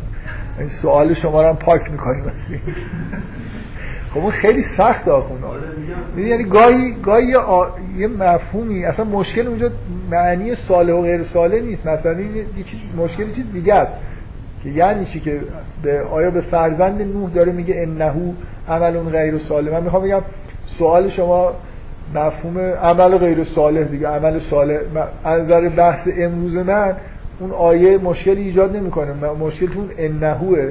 و شما دارید بحث رو منحرف می‌کنید. و من واقعا امروز داشتم می اومدم و آیه رو یه لحظه فکر کردم. به نظر اومد که به از اینکه بحث پیچیده خارج از موضوع ایجاد بشه فایده ای نداره. یعنی سال... عمل صالح و غیر صالح اونجا مفهوم خاصی خارج از چیزی که من دارم میگم نیست. پیچیدگی آیه از کلمه صالحش نیست. نمی‌دونم. الان مفهوم الذین آمنو و عملوا الصالحات ببینید من اگه همینجوری آمنو رو نگم و بگم یه آدمی عمل صالح انجام میده خارج از هیته ایمانی خیلی چیزا عمل صالح در مقابل مثلا عمل فاسد یا عمل سو. کلمه سو هم توی قرآن سیعه و سو در مقابل صالح و مثلا صالحات و اینا به کار میره. کار بد کردن در مقابل مثلا کار خوب کردن. خال... اگه آمنو رو نگم خیلی چیزا عمل صالحن. غذای خوب خوردن هم یه عمل صالح. همونطوری که بچه سالم مثلا این کلمه صالح. ولی ترکیب الذین آمنو و عمل صالحات حالا معنی عمل صالح یه مقدار خاص میشه. یعنی وقتی بعد از ایمان میاد یعنی آدمی که ایمان آورده حالا بر اساس ایمان خودش داره اعمال صالح انجام میده به نظر میاد که خیلی خیلی مناسبه که شما صالح ترین عمل رو نماز بدونید بعد نمی‌دونم زکات بدونید بعد همینجور اعمال اعمال ایمانی. اینجوری نیست که مثلا الذین آمنو کسایی که ایمان آوردن و غذاهای مثلا خوب و سالم خوردن کلسترول نداشت. انتظار ندارید که دیگه معنیش این باشه. معنیش توی کانتکست دینیه. ایمان کسی که ایمان میاره حالا چه اعمالی صالحه؟ صالح ترین عمل ارتباط با خدایی که بهش ایمان آوردیم. دعا کردنه نمی‌دونم در راه خدا مثلا جهاد کردنه و الی آخر. بنابراین اعمال صالح اعمال سالم و درستی که در جهت ایمان انجام میشن معنی اون آیه است. و اینو مخصوصا میگم برای خاطر اینکه وقتی شما ترجمه می‌کنید کسانی که ایمان آوردن و کارهای نیک انجام دادن نیکو کار مثلا بودن و این حرفا یه عده ممکنه بیشتر به معنای اینکه مثلا به مردم کمک کردن عمل صالح یعنی کارهایی که عامل منفعه باشن انجام دادن. واقعا اینجوری نیست. اونا اعمال صالح هستن ولی اعمال صالح ایمانی در درجه اول شما تو خود قرآن نگاه کنید اینجوریه دیگه. یعنی مثلا من می‌تونم الان یه شواهدی بیارم که مشخصا همچین معنی رو شما ازش درک بکنید که میگه که مثلا ان الذين آمنو و عملوا الصالحات این سوره بقره است اواخر سوره بقره. ان الذين آمنو 277 و عملوا الصالحات و اقام الصلاه و آتوا الزکات لهم اجرهم عند ربهم ولا مثل اینکه دو تا عمل صالح اصلی که مد نظر هست نماز و زکاته. و انتظار باید همین باشه دیگه. آدم مؤمن کسی که به خدا ایمان آورده مثل اینکه درست ترین کارا سالم ترین کارهایی که ایمانی که می‌تونه انجام بده چیه؟ در درجه اول عمل و صالحاتی که تو قرآن میاد به این چیزها اشاره می‌کنه. ولی اون چیزهای دیگه هم که ما مد نظرمون از نیکوکاری های کلی هم قطعا تو معنی عمل صالح میگنجن. بفرمایید.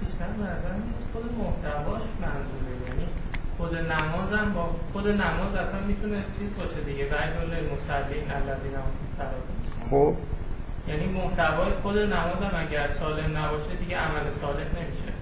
تو قرآن وقتی که میگه اقام الصلات معنیش همون نماز واقعیه که خونده میشه. مسلین شامل آدمایی که ادای نماز خوندن رو در میارن. اقامه صلات تو قرآن همیشه همونیه که شما فکر محتوا داره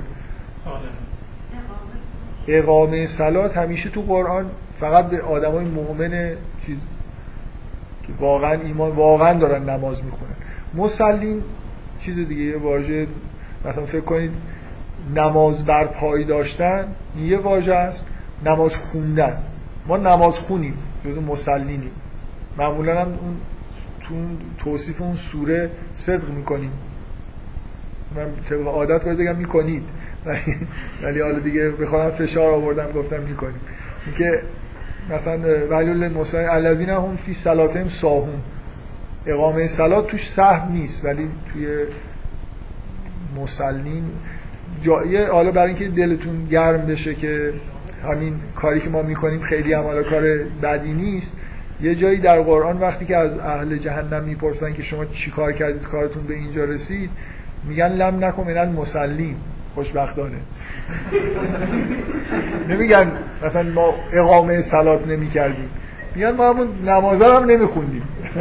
دلار راست نمی‌شدیم بنابراین همین هم خیلی چیز نشید. ناامید نباشید. همین کار رو ادامه بدید این دلار راست شدن رو ادامه. خب آره ادامه شد دیگه من نمی‌خونم. کدوم؟ الذین خب. منظورتون چیه؟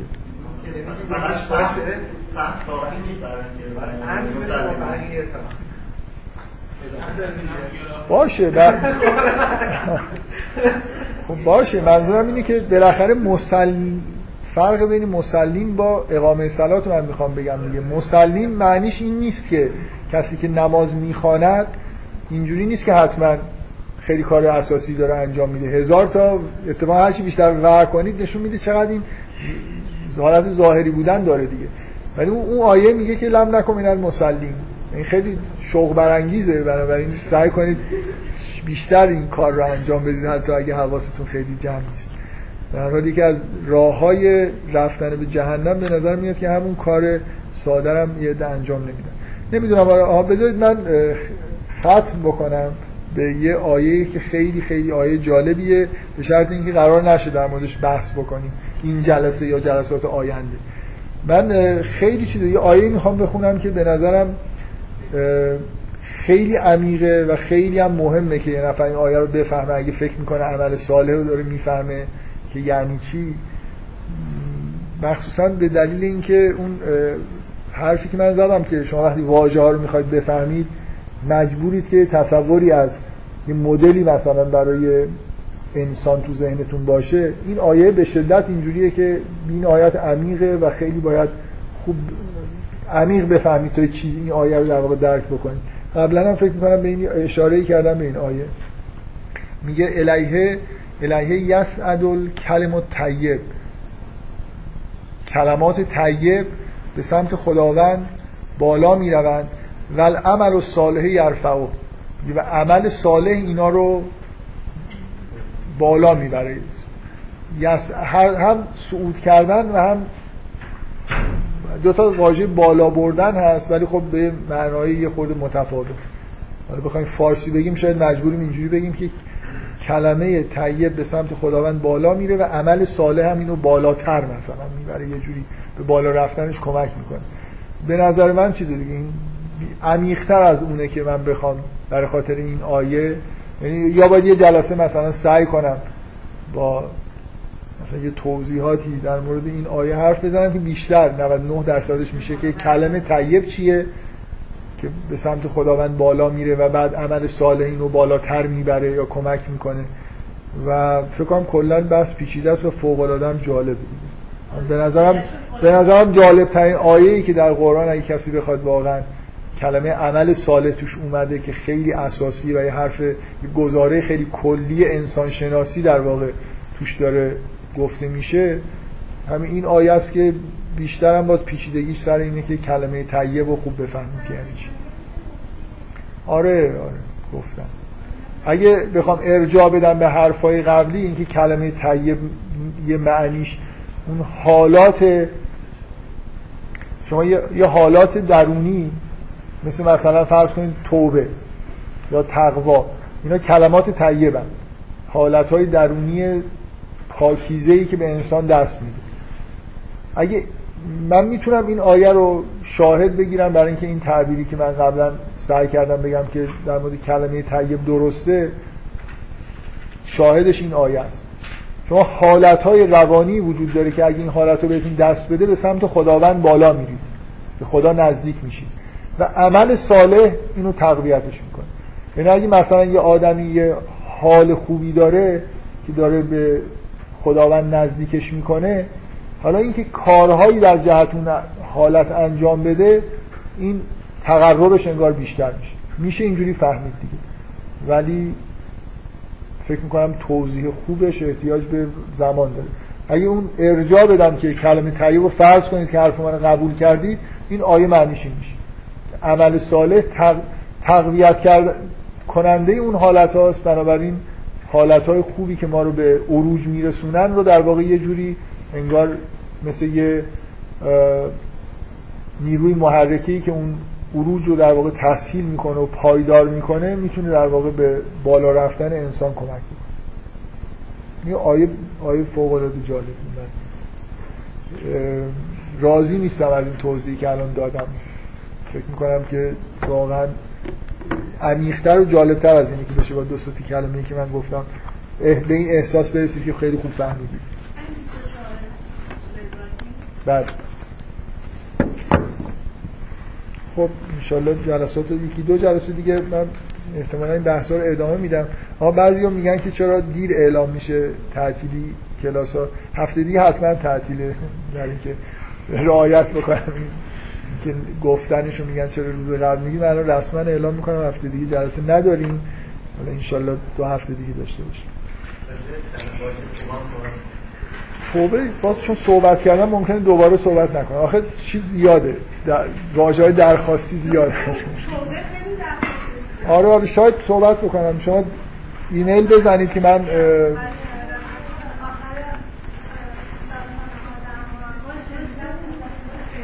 آره من فکر می‌کنم آخر همون بحث آفرینش در مورد توبه صحبت کردم ولی خب نمی‌خوام بگم که خیلی خوب صحبت کردم و زیاد صحبت کردم.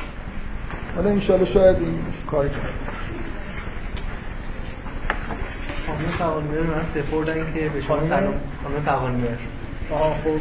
سپردن که خیلی سلام برسونن به شما. رفتن؟ نه امروز قرار بود امروز بهشون می‌خواست که بیان. خب. ولی نشد. کار کار داشتن و رفتن. یعنی طلا ویژه خواستن به شما برسن. خواهش می‌کنم. قرار شد دارم میرم می‌خوام کارا دیگه در جریانه. شما سلام سلام علیکم.